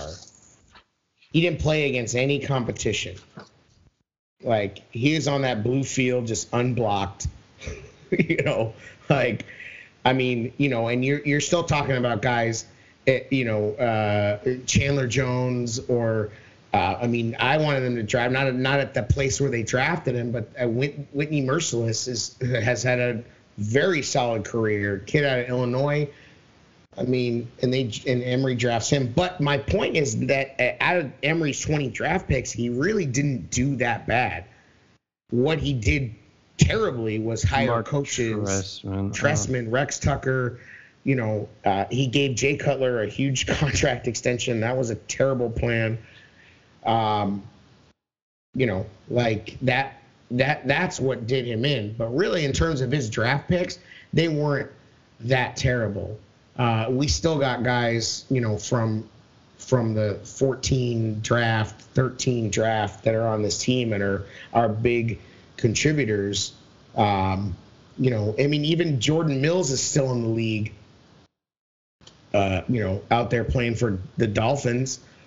So, I mean, like you know, Pace has definitely. LeGarrette Blount. LeGarrette Blount didn't think McClellin was a reach either. Oh, Oops, he sure didn't. Knocked his ass out. But the the thing about that I was going to say is that right now Pace's late round picks look fantastic. The book is still out on his high picks. Leonard Floyd, obviously I think Roquan's a hit. Um, Mitch is still, you know, jury's still out on him. I don't care what you say, you know, and I, I I know think it's a fair. You know, That's a fair statement. I think jury's still out on on his on his. We're all cautiously picks. optimistic. I think that's Right. the best way to describe. I mean, as it. as he has he hit it out of the park with stuff like Tarik Cohen, and Eddie Jackson, Adrian Amos, Jordan Howard. I mean, he's he's a wizard in the in the fourth through seventh round. Can't front on that. But you know, first, second, third, fourth. Eh, I mean, James Daniels looks good. Um, you know, whatever. So at the end of the day, it's like it's a crap. Shaheen and Miller are both. Shaheen and Miller are both kind of. I mean, we're year two with Miller, so he gets a little leeway. But I mean, yeah. I mean, Miller Miller did lead the team in touchdowns with seven, which isn't that exciting. No, when you Miller's think got a about- shitload of potential. I'm not even. He has a shitload of he potential, just but needs to stay healthy. but but is are we? uh, Is he? Is eh, can you chalk him up as a definite draft success right now? I mean, let's not forget that we traded up to get him. You know, I think if I think if Nagy if Nagy can get I think sometimes you have to think outside of the box and I think he's the kind of guy that will a guy like Miller you can just go tell He's him a to guy- you can just the go guy say you traded up for. Just, what I'm just saying like a guy like with Miller Trubisky, though but he has a skill set to beat his man on every play right I think he's going to be great. I'm just saying that sometimes I- you have to I get away from him you need to be here at this certain part sometimes you have to just te- tell the receiver go beat your man i'm going to hit you that's the kind of guy Miller Miller is Right, right but think now. that that's where is you- not this offense. It, it Sorry. isn't, but if you're if you're gonna coach your players' strengths, sometimes you put Miller out there and let him just beat his man. I agree, but I don't know that that's ever going to happen. Like, you know, in order to stay on the field, Then it may the process may take a little longer for him to fit into what what they're trying to do. Exactly. But uh, you know, it, it's it, that's the, that's the question, and this is kind of a crazy idea. But could we have too many weapons? You know what I mean? Like sometimes, sometimes you know, the, are the you know are there when you have too when you have too much of something, it's nothing.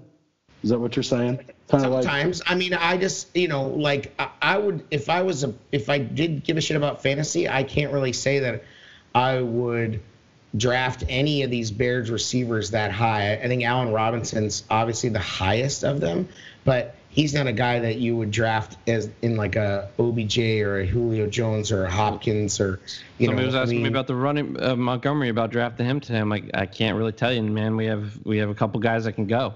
So like, Right. it's not gonna be consistent. It's like I brought up before. I think you you, it's very comparable to some of the Saints teams where they had uh, Marques Colston and Devery Henderson and you know a bunch of guys. They had a they had a bunch of guys who were 700 yard, seven to 10 touchdown receivers. I mean, Colston had some big years, um, but then you also had you know a, a two three headed monster in the backfield with with um, uh, Sproles, Ingram, Bush. Um, you know, there was all different, and that's the model that I think we're going for. That Pace is going for, and, and it's through the lens of Nagy and Helfrich.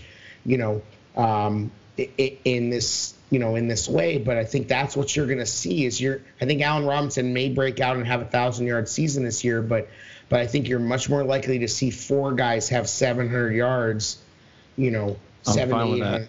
right and that's fantastic. I That'd mean honestly great. that's fantastic. But but at the end of the day i don't really like if mitch is throwing the ball 40 times we're in trouble.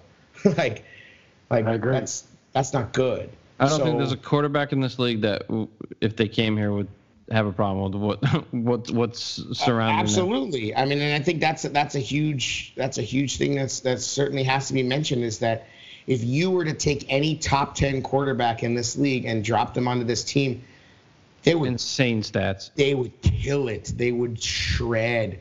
Like it wouldn't matter if this defense dropped to a top 10 defense because they would absolutely like light. I mean, if you if you put Tom Brady on this team and gave him those weapons, sweet Jesus, he would throw for 6,000 yards. Like It's there for him. That's what I'm saying. He, if he takes that next Right. step, we're good to go. right, but I- but but again, I will say this, he does not have to for us to win a Super Bowl.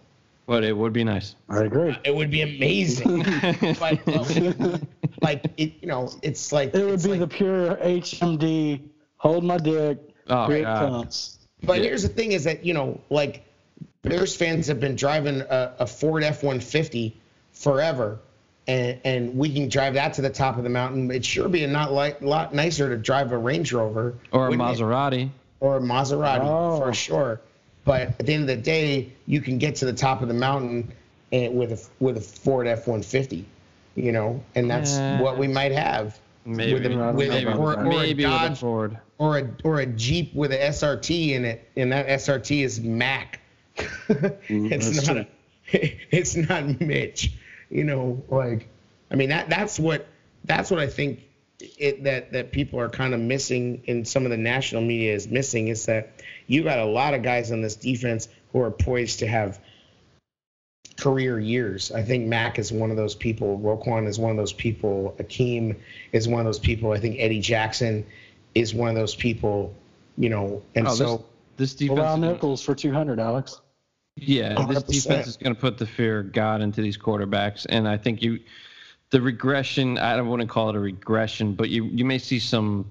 If if the defense can't penetrate on certain plays, you may see more big chunks than we saw last year, given up. But ultimately, it's going to be a it's going to be a terrifying defense for an opposing team because we're going to the aggression with the skill set we have. It's going to be we're, going to have quarterbacks rattled. Absolutely, absolutely. I mean, there's they're gonna be out there changing people's freaking nameplates. Like it's gonna be like it's gonna be ugly. Like quarterbacks are gonna be like, give me a different helmet that doesn't have this speaker in it because I don't want to go out there anymore. I really hope they hang up that tweet in the Bears locker room about Nagy getting tripped by Rodgers. yeah, And I hope they fucking level that fuck. That smug fuck. Aaron Rodgers is the most smug. he tripped motherfucker. our fucking coach and then smiled at him. Fuck you, Aaron Rodgers, you piece of shit. Like seriously, God. Yeah, he's a, he's a, he's a smug piece of shit. Oh, Like, you know, like I. Oh, it's coming. It's coming, boys. trying to trip the head coach though, That- really? Fuck. That that's the shit you do when you're on when you know you're on your way out. But that's but that's also who he thinks he is. He thinks he's on that level. He thinks he's like, I mean, he- this guy thinks he's God. Like, you know, you think he respects Matt LaFleur? Like, give me a fucking break. As soon as as soon as he doesn't like what's happening, it's going right back to the Aaron Rodgers. I mean, this this fucking guy threw the ball away 59 times last year. Like, he didn't want to take interceptions or sacks because he didn't want to take a chance because he's a pussy. Exactly. Like, I mean, you know, I, I just like, I, I, don't know. Like, I mean, he's a bum. I, I, I, you know, I don't wish that players get hurt. You move on from Olivia Munn to go to Danica Patrick. You're a fucking idiot anyway. So.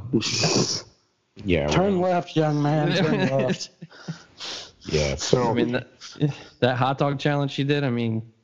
Yeah, that should have been a keep. That should have been a keeper moment. like, I mean, I just feel like I feel like you know if you see that and you're like, I didn't see that. Yeah, I was like, what? What didn't you see in her? yeah, I don't Jesus Christ. I don't get it. Anything from the HMD Studios desk news desk? Yeah, there? what's up? What's going on? With uh, kind of, kind of a heavy, heavy-hearted moment, man. R.I.P. to Cedric uh, Benson and Darryl Drake, man. Oh, uh, man. Yeah, yeah, rough, rough stuff. It's crazy, man. And a hearty fuck you to all the uh, the thank you people out there on the on the internet, you know, uh, big and small, who couldn't help themselves from from editorializing, self promoting, telling he the just story. Wasn't the player that he, he they thought yeah, he would be in the uh, franchise. You know, yeah. Oh, it, bringing Fuck up that the, guy. bringing up the boating incident from his like, come on, like the guy, the the guy, the guy was the one of the best high school and college athletes in the state of Texas ever. Yeah, period. It was a big deal. I don't man. care what he did in the it's NFL. It's not even close. This is the state of freaking Texas. He is one of the best high school and college athletes in the history of the state of Texas. Period. He could he I could he didn't buy have beer. never run a down in the NFL and and he would die a Texas fucking hero. You know, then, Thomas and, Jones yeah. handled this whole thing with so much class when he, he came out and said Cedric made him a better player. Like the, and then it, he defended Cedric when there was some stupid shit going on. Like he, you know, you always thought that maybe there was a little competition there. You didn't know how the relationship was with him and Thomas, but it was just really cool to see Thomas come out and say he made me a better player. Like that's how that's that's how it should be handled. And he did. Yeah. I mean, after playing after those years of of competing for his job, he was a better player. I mean, he went to, you know, he went to Arizona, and he talks about Michael Pittman as being a guy who pushed him as well. But, but he became a better player. And and it, you know, unfortunately, that team that Cedric Benson got on was real clicky, and he held out, and guys didn't like that, and they were not shy about saying that. And you know, he he he was he was an odd guy a little bit, um, but like one of the things I don't know if you guys listened to that to the Under the Center podcast, but Moon Mullin talked about how thoughtful he was. Um, With his interviews, yeah. Yeah, I mean, he talked about you know like hey, you know, he'd ask him a question. He's like, hey, let me get back to you, and he was like, ah, he's never gonna get back to me. He like it's no big deal, whatever. But he's never gonna get back to me, and he would. He like got back to him, and you know, gave him like a very thoughtful answer, which is cool because you've thought, also heard. Go ahead, Jer. I was gonna say, go ahead finish your thought because I was gonna say you've also heard people. Yeah, why don't you both keep fucking talking because this is my fucking segment. Go ahead. Well, you're this segment's supposed to spin us into talking about shit. I'm messing around, bro. but like you've also heard, I, I, can't remember who it is that tells this story, but I think it might be Dickerson. I'm not. I don't know. I can't remember who tells the story, but there's a there's a beat reporter who tells this story of Cedric Benson having his best game, but they lost and him having a big smile on his face and then having to be reminded that they lost you know? And that's been told that's a story that i've heard told multiple times about like you know what a what a dumb, dumbass cedric benson was or whatever you know? Um, it's like you know at the end of the day the thing that that should be remembered is that this is a terrible tragedy. A 36 year old person and his and and a woman was killed on a on a motorcycle and they were they horribly like burned. Like this is a this is a horrible horrible tragedy that happened and everybody just needs to shut the fuck up about the guy's football career and remember that hey this is a human being that we know about because you know he played a game that that we all like and he entertained us and now he's dead. Yeah you... so shut up yep. about your about your opinions about his football career. Like, what is wrong with people that they can't just say, "Rest in peace, he died too young." End of the fucking story. Like that's it. You don't have to add. He never lived up to the fourth round, the fourth overall pick of the. Or, Like or you deal with it like Lance Briggs did and how Peanut did Exactly. on their Instagram post. And they were class class acts, man. And Thomas Jones. Thomas Jones probably could have easily had the biggest axe to grind with him. Did he? No.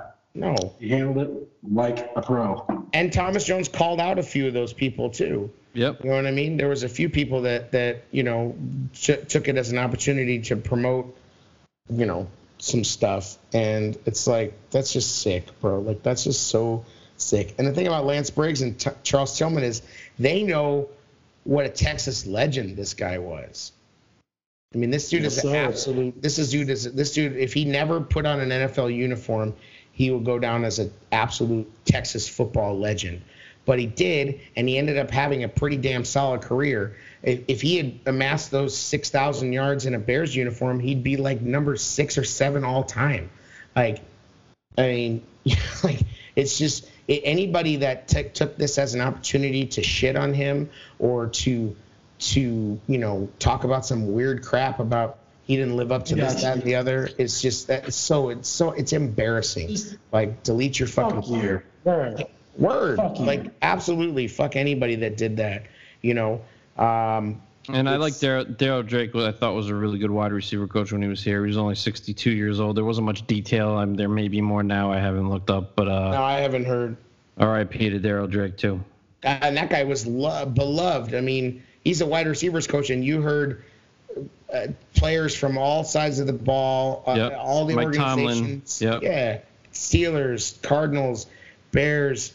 I mean, like it, everybody loved that guy. That guy was absolutely universally beloved, and also 62 is too freaking young. Absolutely. I mean, it's and so you know that's that's uh, you know, but but you didn't see anybody going, well, uh, he never um, he never became a head coach. What a failure.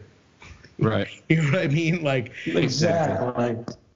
like you know, or or like you know, oh he he had a drug problem probably. I mean, yeah, yeah, I had a drug problem. And that was the other thing people were saying. Well, he. Uh, you know, uh, Cedric Benson uh, was unsafe. I'm sure he was riding his motorcycle unsafe, probably drunk. He was probably drunk. Like, Right. it's like, dude was a a motorcycle enthusiast. He's got, you know, guy probably rode a motorcycle more than any other vehicle. It looked like from his Instagram. I mean, you know, you don't know anybody's real story, but I mean, I mentioned this earlier in How's It Call. You don't ride a BMW if you don't know how to ride motorcycles. Like Exactly. that's a serious goddamn motorcycle. Like Right. those things have those things have big ass engines. They are heavy. Like it's not a crotch Yeah, rocket. it's like a Har- no, it's Harley-esque, but it's a different version of it. You know what I'm saying? Right. I mean, I don't know a ton You're, about spend, you're spending you're spending some fucking coin on a BMW Uh-huh. bike. That's Yeah, what I'm that's a that's a thirty thousand dollar motorcycle. Like, you know, so whatever. It's uh, it's very sad. Rest in peace to that guy. You know, it's sad that when we when these things happen, we see the worst in people a lot. But we did see a lot of, you know, a lot of nice things being said. But at the end of the day, you don't want to see nice things being said about thirty six year old people when they die. Like that's just depressing. Right.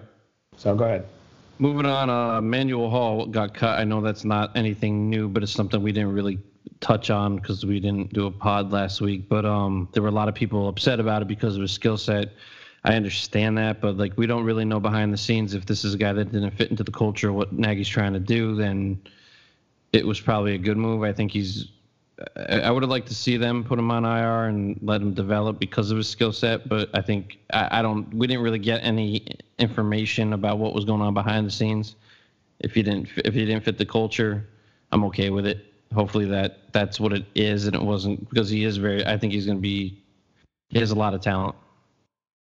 I mean, honestly, I think they did him a favor, like by getting by by not dragging him through these other preseason games. He wasn't making this team. He didn't get enough reps. He didn't.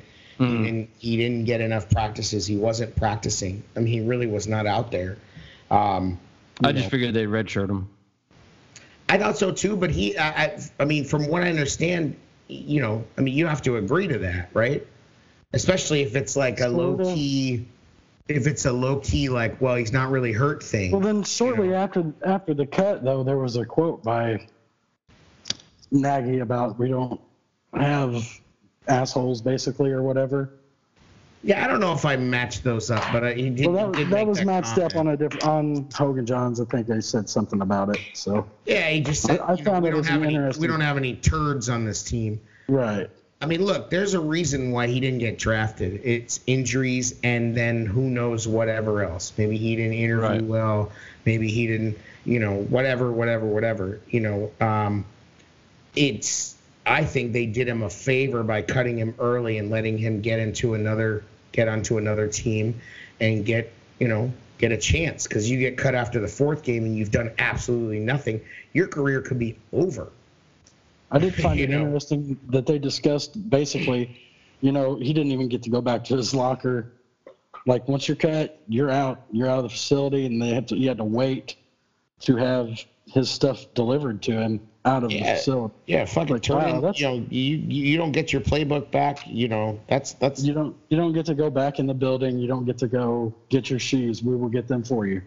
It's like wow, Yeah. that's that's hardcore, bro. You're, well, it's like it's like when you fire somebody in a regular job, you walk them out of the building. you know what I mean? Yeah. Like I mean, it's, you know, they're no longer your responsibility. I mean, he slips and falls and uh, you know, I mean, it sounds crazy, but it, it is a business. You know, so like from a human resources standpoint, you no longer work for us, so you don't come on our property, you don't slip and fall on our property and sue us or anything like that. You know, uh, but yeah, it's hardcore. I mean, you know, it's uh, This uh, gives you some insight into a player's life. You know what I'm saying? That it Oh, could hell be. yeah. It could be just like that. Yeah. I mean, look at you know, we talked about Kevin White. You look at his, you know, he loves to be on Instagram. Shit was sweet for Kevin White on Instagram in the morning, and then two hours later, it was like, "I'm gonna be all right. The grind don't stop." you know, Right. I mean, he thought everything was cool. Like he Yeah. thought he was, he thought everything was gravy. And then it's like, nope. And then guess thing you know, uh, the Cardinals have signed Michael Crabtree. you know, it's like, yeah, man. It- you know, I mean, ah. at least we moved on from him finally. But like, you, you couldn't even get us a comp pick. You fuck. Like, anyway, that's bum So, status. That's yeah. Hey, who- Mo- what's the name of the kid we signed from Kansas City? Do you have that by chance, Diddy? The running back? I didn't even take it seriously. Josh. Um, I heard the name. I Now, just he's a was rookie. like, yeah. Now he's not an established NFL player. He's a rookie, so that's why so I thought it kind of interesting. Josh Caldwell is his name. I know he ran a 4.740 or something like that in the Uh, I mean, com- peop- people combine. put up some tape of him. He's all right. I mean, he's he's but the, the, as we mentioned before, he's a guy in the similar mold of of Montgomery and you know White and these guys that that can do a lot of different things. but he's not on that level. No. Yeah. Oh, well, I mean, it goes to show you the Chiefs are not particularly deep at running back right now. I That's don't. true. think. They have Carlos Hyde and uh, the kid, the, the guy they signed from um, Miami Williams, or so- I don't know. Yeah. yeah. I mean, they, they. I I said the other day, I think they could take a step back at running back. I don't know that it's going to matter. Um, they're still going to be pretty sick, but you know, I mean, they're they're a team. I mean, side Hard Joe kids. they're a team that that could could definitely regress. I mean, you know, you don't. I mean, you you got a whole new defense. Is that Greg Braggs? They calling for Greg Braggs? So, so, yeah. Somebody paging Greg Bragg. Greg Braggs to the main. Sorry, floor. guys. It's hit and miss over here. It's all good. The I'm deep in the, the belly of the beast. oh yeah, the good beast. Anyway, um, I don't know who he is. I think he's just a guy to fill out a roster, um, so that you, like I said, so you could put Kerrith Whyte. He, he doesn't have to play anymore, and and Nagy's got some familiarity with him, I think. So, or at least Yep. if he doesn't have familiarity with him, Andy Reid called and said, "Hey, I know you guys are not playing anybody else at preseason. This is a good kid. Can you give him some run? He knows that you know he's he knows your plays, like he knows our he knows our plays. You know he can you know he, he can get out there and maybe you know get a get a chance. I mean it's it's a good old boys network. You know which Yeah. which I don't think he's making it. I didn't really. no he's not making our team, but yeah. but you know, if if if Andy Reid calls up and says, "Hey, I got this kid. I see you got a roster spot. Why don't you give him a look? I'd like to get him some run. You know, he's a really good kid. You know, blah blah blah. Why wouldn't you do it? You know." I guess. Honestly, Uh, also- sometimes it's as simple as that. Go ahead. Yeah, yeah, yeah, no. Um, uh, the uh, Char- Charles Leno just restructured, which we don't know what that money is going to be allocated towards. Some people talking Whitehair. Um, I'm I'm hoping Robbie Gould, but um, and uh, his wife Jennifer is doing great work with the shirts. Um, hit her up on Twitter. Oh, is that right? Order you some. I, I like them, man. They came in today. They're pretty tight, so very comfortable too. She's doing Get some great stuff. mediums. with They're it. pretty tight. Get some I got double X, man. I don't fuck around. I, I, yeah, no, No, but um, no, no, no shit. She's been doing good stuff. She's been doing Yeah, yeah, but- charity, book Yeah. drives, all types of stuff. But Leno um, restructuring, you just wonder what what this money's going to be for. You don't. I mean, like I said, people talking It's- Whitehair. Right. It's it's the same thing that Howie Roseman's doing in Philadelphia. It's the new way that GMs are dealing with the cap. They void years. It can turn into, into I'm not a capologist. I don't claim to be one, but it, I, from what I read on Twitter, you know, a lot of these guys like if people don't follow Brad, the OTC guy from Over the Cap, he's you know, you want to know about comp picks, you want to know about the the status of our cap, and you know, he's the guy to follow. Um, and you know Aaron Leming retweets a lot of his stuff. So if you don't find him, you can find him through that. But um, you know, uh, this is what they're doing right now. They, they they they basically make these voided years. They turn them into signing bonuses, and you know it can make the the back end of things a little you know dicey in the fourth or fifth year. But the thing is, you can keep doing it. You know what I mean? So. Um, I think you Whitehair's the extension you're going to see. You could see Danny Trevathan maybe get an extension. I think he's a guy that loves this organization and, and is very, I think would be very prone to take a team friendly two or three year deal. Um, you know, uh, Cody again. I think that's what you're going to see. Maybe they're, you know, I mean, they've always had they've had about 17 million. I think this puts them up to like 24, but you know, maybe maybe there's some money out there for a veteran kicker as a as a um, backup if if this Pineiro thing doesn't pan out, or you're thinking ahead to next year when you've got you know worry about Eddie Jackson and um, you know I mean if Ha Ha Clinton-Dix has a good season, you know it, is he is he gonna get take a big payday and leave, or is he gonna you know you know sign for seven eight million dollars a year and stay? Right. I mean, it'd be nice to have that flexibility. Uh, yeah, but it's cool to see guys willing to do it though too. The Of Mack course. and Long and Leno, like did they're they're they're completely buying in. So Right. Well, and at the end of the day, like it's it, it's it's like basically you get to have your money now. yeah, I'm sure. I don't know how the union views it though. I'm sure there's not. You know, they probably don't like guys doing it too much. But who knows? Yeah, I don't know. I don't know how they if they care or not. I mean, it's it's kind of like you know, do you want your lottery payout all in one lump sum, or do you want it over, Right. you know, 30 years or you know whatever the case may be? I mean, you saw Brady restructure his deal a number of times. Now he's got a, you know, now he's he's finally like you know, uh, one of the higher paid quarterbacks in the league. But he's never Right. been the highest paid quarterback in the league. You know, I mean, guys, you know, guys have to be smart. You know. Uh, Yeah. You know, unlike you know, it's like you know, Ezekiel Elliott wants to make fifteen million dollars a year. It's like, well, how is that going to work out when you have no quarterback? You know, Zeke that will never happen, my friends. Zeke who? Zeke, Zeke. Uh, Did you see that shit? Jerry Jones badly- goes. Yeah, Zeke who? Zeke who? Huh? No, Yeah, no, now Zeke's all mad. Jerry Yeah. Jones is like, I've earned the right to joke. Yeah, exactly. Like you know, it's like, bro, there's like you know, there's there's, there's going to be another one, Right? Ezekiel Elliott, and that guy's overplaying his hand badly. I think. Yeah. The the last thing I have is um there was an SI article done by Kalyn Kahler, if I'm saying that right, Collar maybe, um about the the I call it kicker. We we discussed it as kicker gate, but um it was talking about Jamie Cole, how like uh during the competition, some some guys that went unnamed for this article um have been saying that Jamie Cole's basically showing favoritism to guys that have been in his program. So like the guys that weren't doing well out of the kickers that were his guys were getting more positive feedback than guys that weren't involved with him before. Um, they're talking about using a TrackMan radar system used by pro golfers to analyze swings. So that's something kind of new that who knows if it's a proven thing or not. Um, another unnamed source said, um, I don't think the situation will be solved or will be what the team needs until Cole is gone. So those are some pretty strong words coming back about this guy, Jamie Cole. It doesn't seem like he's very well liked by some. And the, the last thing I had on it, um, that several who are active in the kicking community are basically saying Parkey's better than anything we have at that point where they, they had all the kickers in here.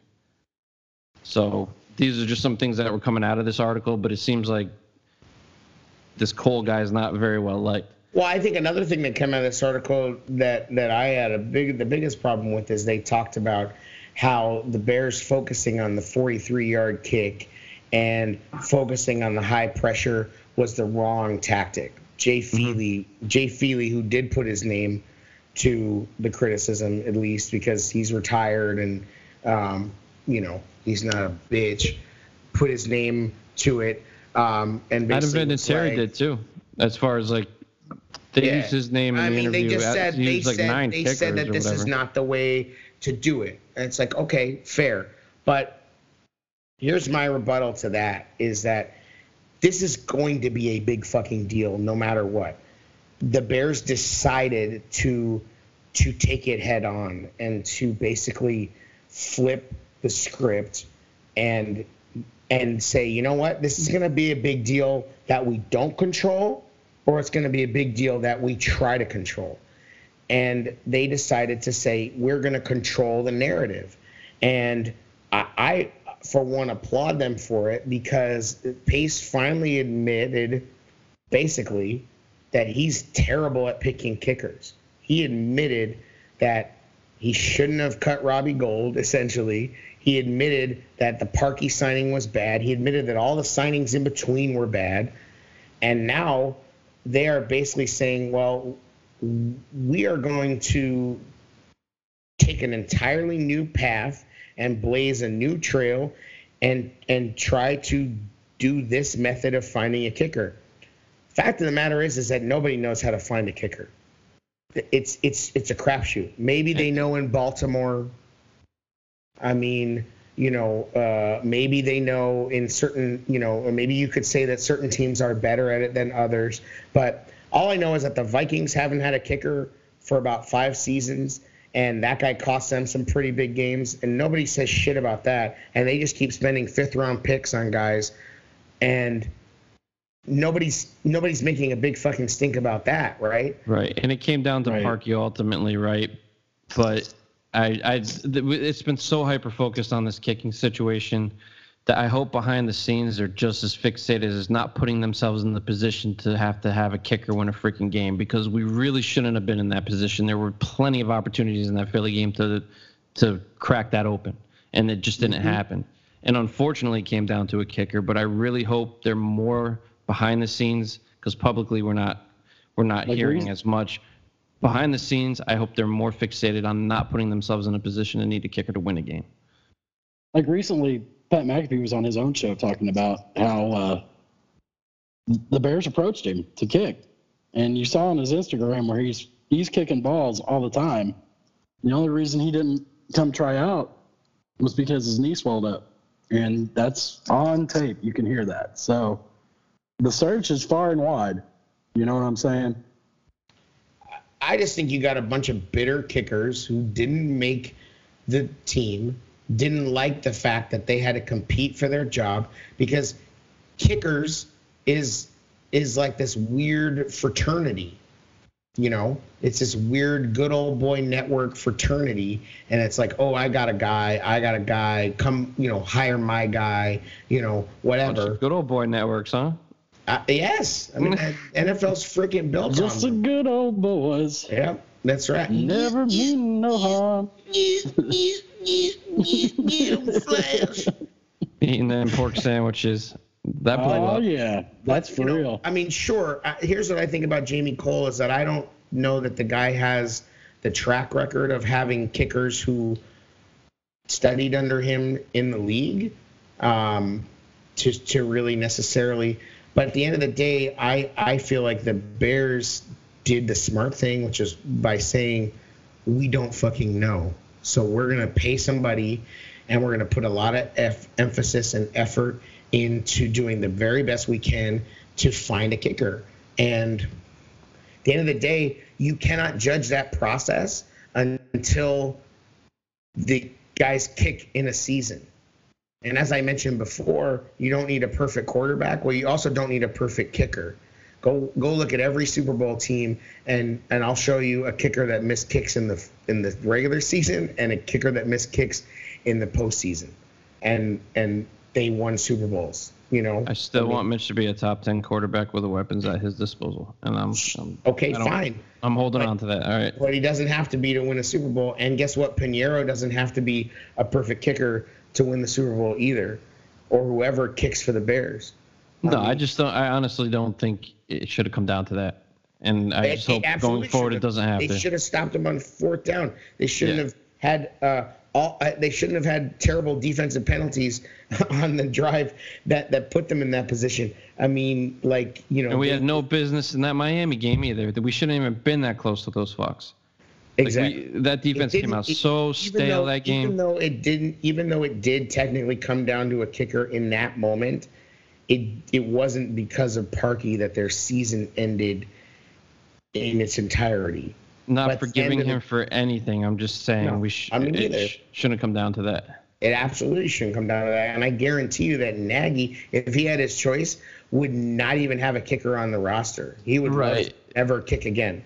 And like, knowing also knowing what Parkey was at that point, like you didn't want it to come down to that. You know what I mean? We knew it was gonna fucking happen. Right. Well, the guy was a basket case. I mean, yeah. That that's the thing is that once you cracked mentally like that, you just you're just screwed. But but I just think like you know you got a bunch of bitter people who are willing to, you know, to contribute to this article, um, you know, who who are basically saying, well, we don't really know how to find a kicker, but we didn't like the way they did this. Yeah, it was still an interesting read. I mean, oh, totally. But but but what's funny is to me is that they could sit there and say that the Bears are making too big of a deal about this. You just wrote four thousand words on it, so I think it's kind of a big deal. Oh. You know, like hit them with the facts. I'm just saying, like you you want to blame the Bears for making this a big deal. Eh, Every single time the Bears line up for a kick, it's going to get brought up this season, whether or not they want it yeah, or not. it's a big deal whether and and it was funny because uh, it, Carmen DeFalco on ESPN was saying, well, if if a if the season ended with a quarterback making an interception, you wouldn't show the new quarterback that interception again. And I said, well, yeah, but quarterbacks throw the ball 30 times a game. If a quarterback only threw the ball four times and one of those four throws cost him the game, you sure as shit would show the new quarterback that throw and be like, hey, don't do this. like, you know, I mean, at the end of the day, that Parkey not only missed, but he missed in spectacular fashion. Yeah, there's different like, schools of thought. You there's quarterback, great quarterbacks that have blown games with interceptions in big moments, and I'm sure they don't replay it 50 times. And some people think you should just move on, and and Nagy's handling in his own way. I mean, I think they have moved on, but they've also embraced the fact that you, in a lot of ways, you can't move on until you've moved on. Oh yeah, I mean, yeah. I don't have a problem with how they're handling it. I'm just saying right. some people's mindset is you just move on and don't talk about the shit. Right, and I think but, that's I think that's a very old Bears way of doing it. The old yeah. Bears, the old Bears would probably have just kept Parkey because they don't want to they they don't want to uh, waste five million dollars. That's what the old Bears. Yeah. Uh, He's making more off the team than he is on with team. this kicker. You think it's a fiasco with the kicker situation now? If they'd have kept Parkey, it'd have been ten times worse. Exactly. But if this was Jerry Angelo and like Jerry Angelo would have kept this guy. Well, like, it's definitely it's definitely a new a new vibe because like you, he's actually making more money off the team than he is he would have if he stayed. They're paying him more to be right. out of here. So exactly, th- that's not an old school Bears move. Definitely not. Well, and, and I honestly still think that if he hadn't gone on TV, he, he might not have been cut that quickly. I think he might have had the chance to compete for his job. I think they knew before that. That was just a that was just an easy. But that was to- the nail in the coffin. Like I think that I think that if they had gone the whole off season, there would have been a chance that he could have at least competed. I think Parkey knew he was done. That's why he did it.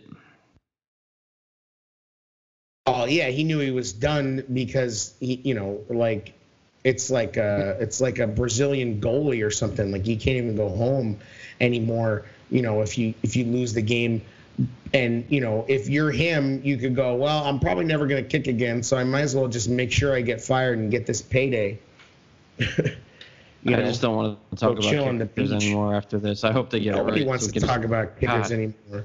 But but but I just think what people have to remember is that what getting it right looks like is not perfection. Like the sky can't be falling every time Pineiro misses a kick. Like if he starts doinking it four times and and and losing games, like oh I don't know, like Robbie Gould did before he got knocked at before he got run out of town. I mean he lost us games. Um, then you then you then you change your tune. But you know, let's remember that the best kickers, you know, are in the 85% range. They're not 100 percenters, you know, um, et cetera. But if he could turn into a weapon, like what Jared's talking about, or a guy that could make a 60 yarder, like, you know, like Graham Gano. You have to respect it. absolutely you have to respect it. And it changes, it changes a lot of things. I mean, it's things you have to think about. Um, you know, but is is there going to be a scenario where where anytime this season Nagy like trusts that? I don't think so. Like, I mean, they didn't trust Robbie Gould to kick any 50 yard kicks until like his third season. Like, you know, like I- feel like it, the way it works with those long kicks is desperation forces you to do it, and then if they succeed at it, you go, hmm, Hmm. like True. maybe we could trust him to kick a 55 yarder in another spot but you're not going to try that as a as a weapon until you absolutely have to end of the half you know games in the line whatever like you know but you're not going to you're not gonna. He's to gonna have to earn his stripes, no doubt. right. You're not going to give up field position because you think you have a 60 yarder until he proves that he's you know Sebastian Janikowski or you know whatever. Not especially not with this defense. Like you'd be doing yourself a damn disservice by trying to kick some 60 yarder getting cute. Oh yeah, I'm not saying you would do it like religiously, right but you have the ability with a guy with a leg like he's got. It's like it'd be nice i mean i just want the guy to make 45 yarders i don't give a shit if he never makes a 60 yarder in his life don't miss extra points and, and It's if just extra up- points. That's all. if yeah. we line up for if we line up for for 45 and in it better you know just make your kicks that's all i want i, I don't Hopefully, really, our offense takes that next step. So a miss here or there isn't going to be the end of the world. Hey, uh, yeah, it's just I, I just hope that I mean I know that it's no matter what it's unavoidable, but I hope that it just doesn't become like, you know, what we just hope is that you know right off the bat, Pineiro doesn't like lose us game one, and and then it just becomes this you know because it's the kind of thing that unfortunately could fester, and be absolutely. you know, and Nagy said it's like, you know, the guy's never kicked in an NFL game. That could be good. It could be really bad. I mean, so let's just wait, you know, and before we judge the system and, and quote a bunch of, I mean, you know, I mean, these kickers, man, like, like who fuck are these guys? Like stoner soccer players, you know, doing backflips, like, you know, telling telling people how to do their jobs. Like, are any of these guys on NFL rosters right now? Are they gonna be? Are they even in camps? No, freaking bums. Casey Bednarski, like. And that is the end of HMD news. Stay classy, Chicago. Stay classy. You're fucked up. I love it. Uh, but yeah, I mean that's pretty much. I, I don't know what else we could cover. I, I will say that uh, Jerry, you're gonna be in. Uh, you're gonna be. You want to let the fans know where where you're gonna be and how to how to say what's up to you and uh, in uh, Indianapolis. Maybe in a minute he will. Um, Jerry is going Jerry's out. gonna to be out there Oh, with the sorry. fifth stringers. Sorry. I'll be in Indy. I'll be at South Toe Lot. Uh, I don't know what time we're going to get there, but we're going to get there plenty soon to throw back some beers and talk some balls. So come on out. Make yourself available. Yep. Look for Repping Jared. the, repping the tailgate show. Yep. On Dust Tailgate. Tailgate will be Unfiltered, live, baby. having a real tailgate out there No in show uh, flow ho. Indy. Um, so so Throwing show up. down. let's let's see your uh, your blue and orange and and represent. Um, and uh, maybe you'll get one of them in, enormous uh, pork tenderloins that are the size Yes. of a pillowcase. Um, Damn right. That's a thing, man. At the I Edinburgh- told you it was a thing. You know, like, diner, yeah, it's fucking out. blowing up on About it. Twitter. People are excited about this Popeyes chicken sandwich, man. Let them get a hold of one of them pork tenderloins. It was de- seems it was decent. I had one today, but it, man, I was like, my, my damn heart. I had two. Ooh. Yeah, it's, You that's could just serious. taste the That's- grease in the bun, man. Like, ooh. It's Well, I mean, serious. it- what it is is it's a fried chicken breast between a bun with mayonnaise and pickles. I hear you. Chick Chick Fil A, you feel a little bit better about it, but like, man, it's it's damn good. But it's like you know you're you know you're fucking your insides up. Yeah, I mean, I had it. I, I had the same thing, and I didn't eat dinner. Like I ate lunch. I ate lunch I've been full. For. I've been full for Yeah. two days. yeah, bro. Like I, I, I had those, and I, I was good for the whole day. You know, I got so- home. I felt guilty, bro. I felt so guilty. I actually dusted off the exercise bike. Did like eight miles. I'm like, I Yo, took I'm off glad- like half half of one of them. Yeah, I'm glad they don't put the calories up on the menus like they do out Oh, in New York. It'd be like a thousand. That's It's like a, hilarious. it's like a thousand But it- calorie it sandwich. was good. I mean, one of those pork loins is probably just as bad though. Damn, those things. Oh, are you're hell yeah. Fucking. You're That's not like- going there for your healthy fucking retreat. Let's just say Nah, that. it must feel like you're in like half a coma after one of those things. They, yeah, they they roll that shit out like a pizza dough, bro. Like that thing is like, I can see them like tossing it, tossing it, getting the getting the breading going. Got like a kiddie pool full of oil. They gotta put that thing, fry it. Like, I mean, how the hell do you fry that sucker? You, you get no standard size. Very fryer. carefully, bro. Serious. Very Like, you gotta you gotta like wear a hazmat suit, oil coming off that sucker. like, Part of that Hoosier hospitality Pagano was talking about, maybe. Yeah, damn right. that's right. That's But uh, but yeah, that's it. I mean, um, at the end of the day, it's just time to start the fucking season. That's all I gotta say. Oh, man, We're almost yeah. there. In, in 2 weeks, there. at this time, in two weeks, w- the game will be over. it will I mean, matter. look, look at this. Fuck around, don't do a pod for a week, and now we're almost at the two and a half hour point. The Bears. damn. this time next week, the, we will be talking about a Bears victory Oh yeah. and just looking on to week two Oh yeah, and a, and a Sunday and a Sunday of football. That's it, man. All the fucking talk and all the conjecture and all the all the Sunday trying to put trying to put the rubber to the road. That's Packer, it. it's Packer week, right? Ma, right fucking now. yeah, And we'll be there for it. that's The right. tailgate show. The Somebody will be. And uh, before Hey, we got a sponsor. go, we got to mention our sponsor, Tix Blitz. Hey. Please go out and use the promo code tailgate, five percent off your tickets, any tickets you want. No fees are added. Price you see is the price you pay, and uh, we appreciate all their support. Yeah, they give back to the veterans too. I noticed. That's true. They do some charity work. We appreciate that. It's nice to see Good support. that good support. Uh, I like it. That that gets that gets a liking from me. That's true. So uh, go see Jared Indy, and Yes. uh, you, you if you were in Disney anytime in the past three weeks, you probably saw Diddy because Diddy was there for three solid weeks. Uh, Ten days, man. Ten days. are you on the? Were you on the payroll by the end of it? You're like Nah, on man. It's a like first name so basis with the girl at the Thunderdome. or the if Thunder anybody plans on going down there with their family, it's hot in the summer, right? It's the only time I can No, travel. no shit. Well, my wife's a teacher, so like she, I can only So she travel in taught the him summer. about it being hot in the No, what I'm saying is y- you stay extended an extended time. You don't feel as rushed. You can like, Uh-huh. okay, we'll get to it tomorrow. It's fucking hot down there, man. Right. Yeah. You, You know what I can't mean? be out. You, you go to Disney, and you spend full eight hours in the sun. Exactly. You Hey, gotta any pace Bears yourself. fans down there? Ton, man.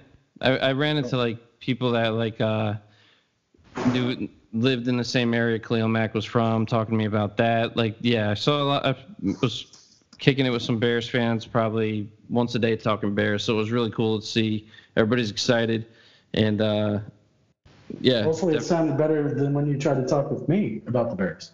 Ah, yeah, yeah. Talking, to, yeah. talking to people on Space Mountain. What do you think about the Bears? Oh yeah. Chung, chung, chung, chung, chung, chung, chung, chung, chung. Anyway, thanks for listening. We appreciate all the support. We appreciate it. If you could go on iTunes and Podbean, please subscribe, please rate, please review, uh, please tell your friends, please retweet. Uh, we are giving away tickets on Howtech Hall. Uh, you can, if we get to 500 followers on Howtech Hall, Tix, TixBlitz's going to give away two tickets to the Bears Lions game. Um, and if you listen to Howtech Hall, I heard rumor. I, yeah, I heard rumor that they're giving away tickets to the Bears Vikings game. This is true. If you listen to the show, you can find out how to enter that contest. Um, it is not going to be put out on Twitter. It's only if you listen to the show do you find out how to enter it. We need that good sponsor to start doing a little promoting for little special things for our show. Well, we'll see how it goes. Oh, You know, you know what I'm if, saying? if the other if the other thing takes off, maybe we'll get some little action. You know what I mean? Maybe we get Jennifer Definitely. Leno to Jennifer Leno to give us some shirts to give away. There you go. mean? But another thing I wanted to mention Yeah. before we get going is if anybody wants to either maybe send us a pre-recorded little segment or even wants to come on the show to tell us their their Bears origin story, it'd be really cool to get the listeners involved a little bit too. So reach out to the show, DM, and uh, definitely like to hear everybody's story. send it right to Brian Quinn. He loves that shit. Hey, whatever, man.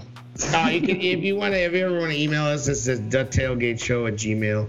If you ever feel like you need to send us an email, you can DM the the show page as well if you're on Twitter.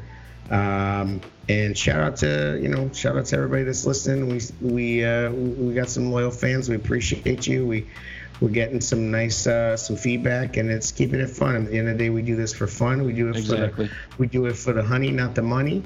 And um, it's When do just we get another- the honey? Hey, the honey's the honey the honey's good on that pork. I'm gonna tell you, put a little honey Oh, on that you're damn right. Oh, snap. Honey mustard, honey, what you want? How you want? How Indiana you want? boys on the Indiana night. How you want pork put up? Damn right. How do you want it? You want it fried? You want it Mhm. grilled? I want I it. want I it, want. you want it picked up on the side of the road for that Hoosier Yeah. hospitality? I want it. Hey. uh, I want it big as a pillowcase and eye high by July.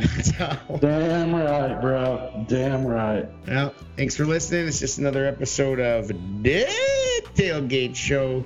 The Bears. Dead Tailgate Bears. Supper Coming live sandwiches. from a city. It starts with C, and in the middle, it's Just trying to make it to that 230 mark. We're at 220. no, we ain't making it that far. Drop it. Drop it like it's oh. We do.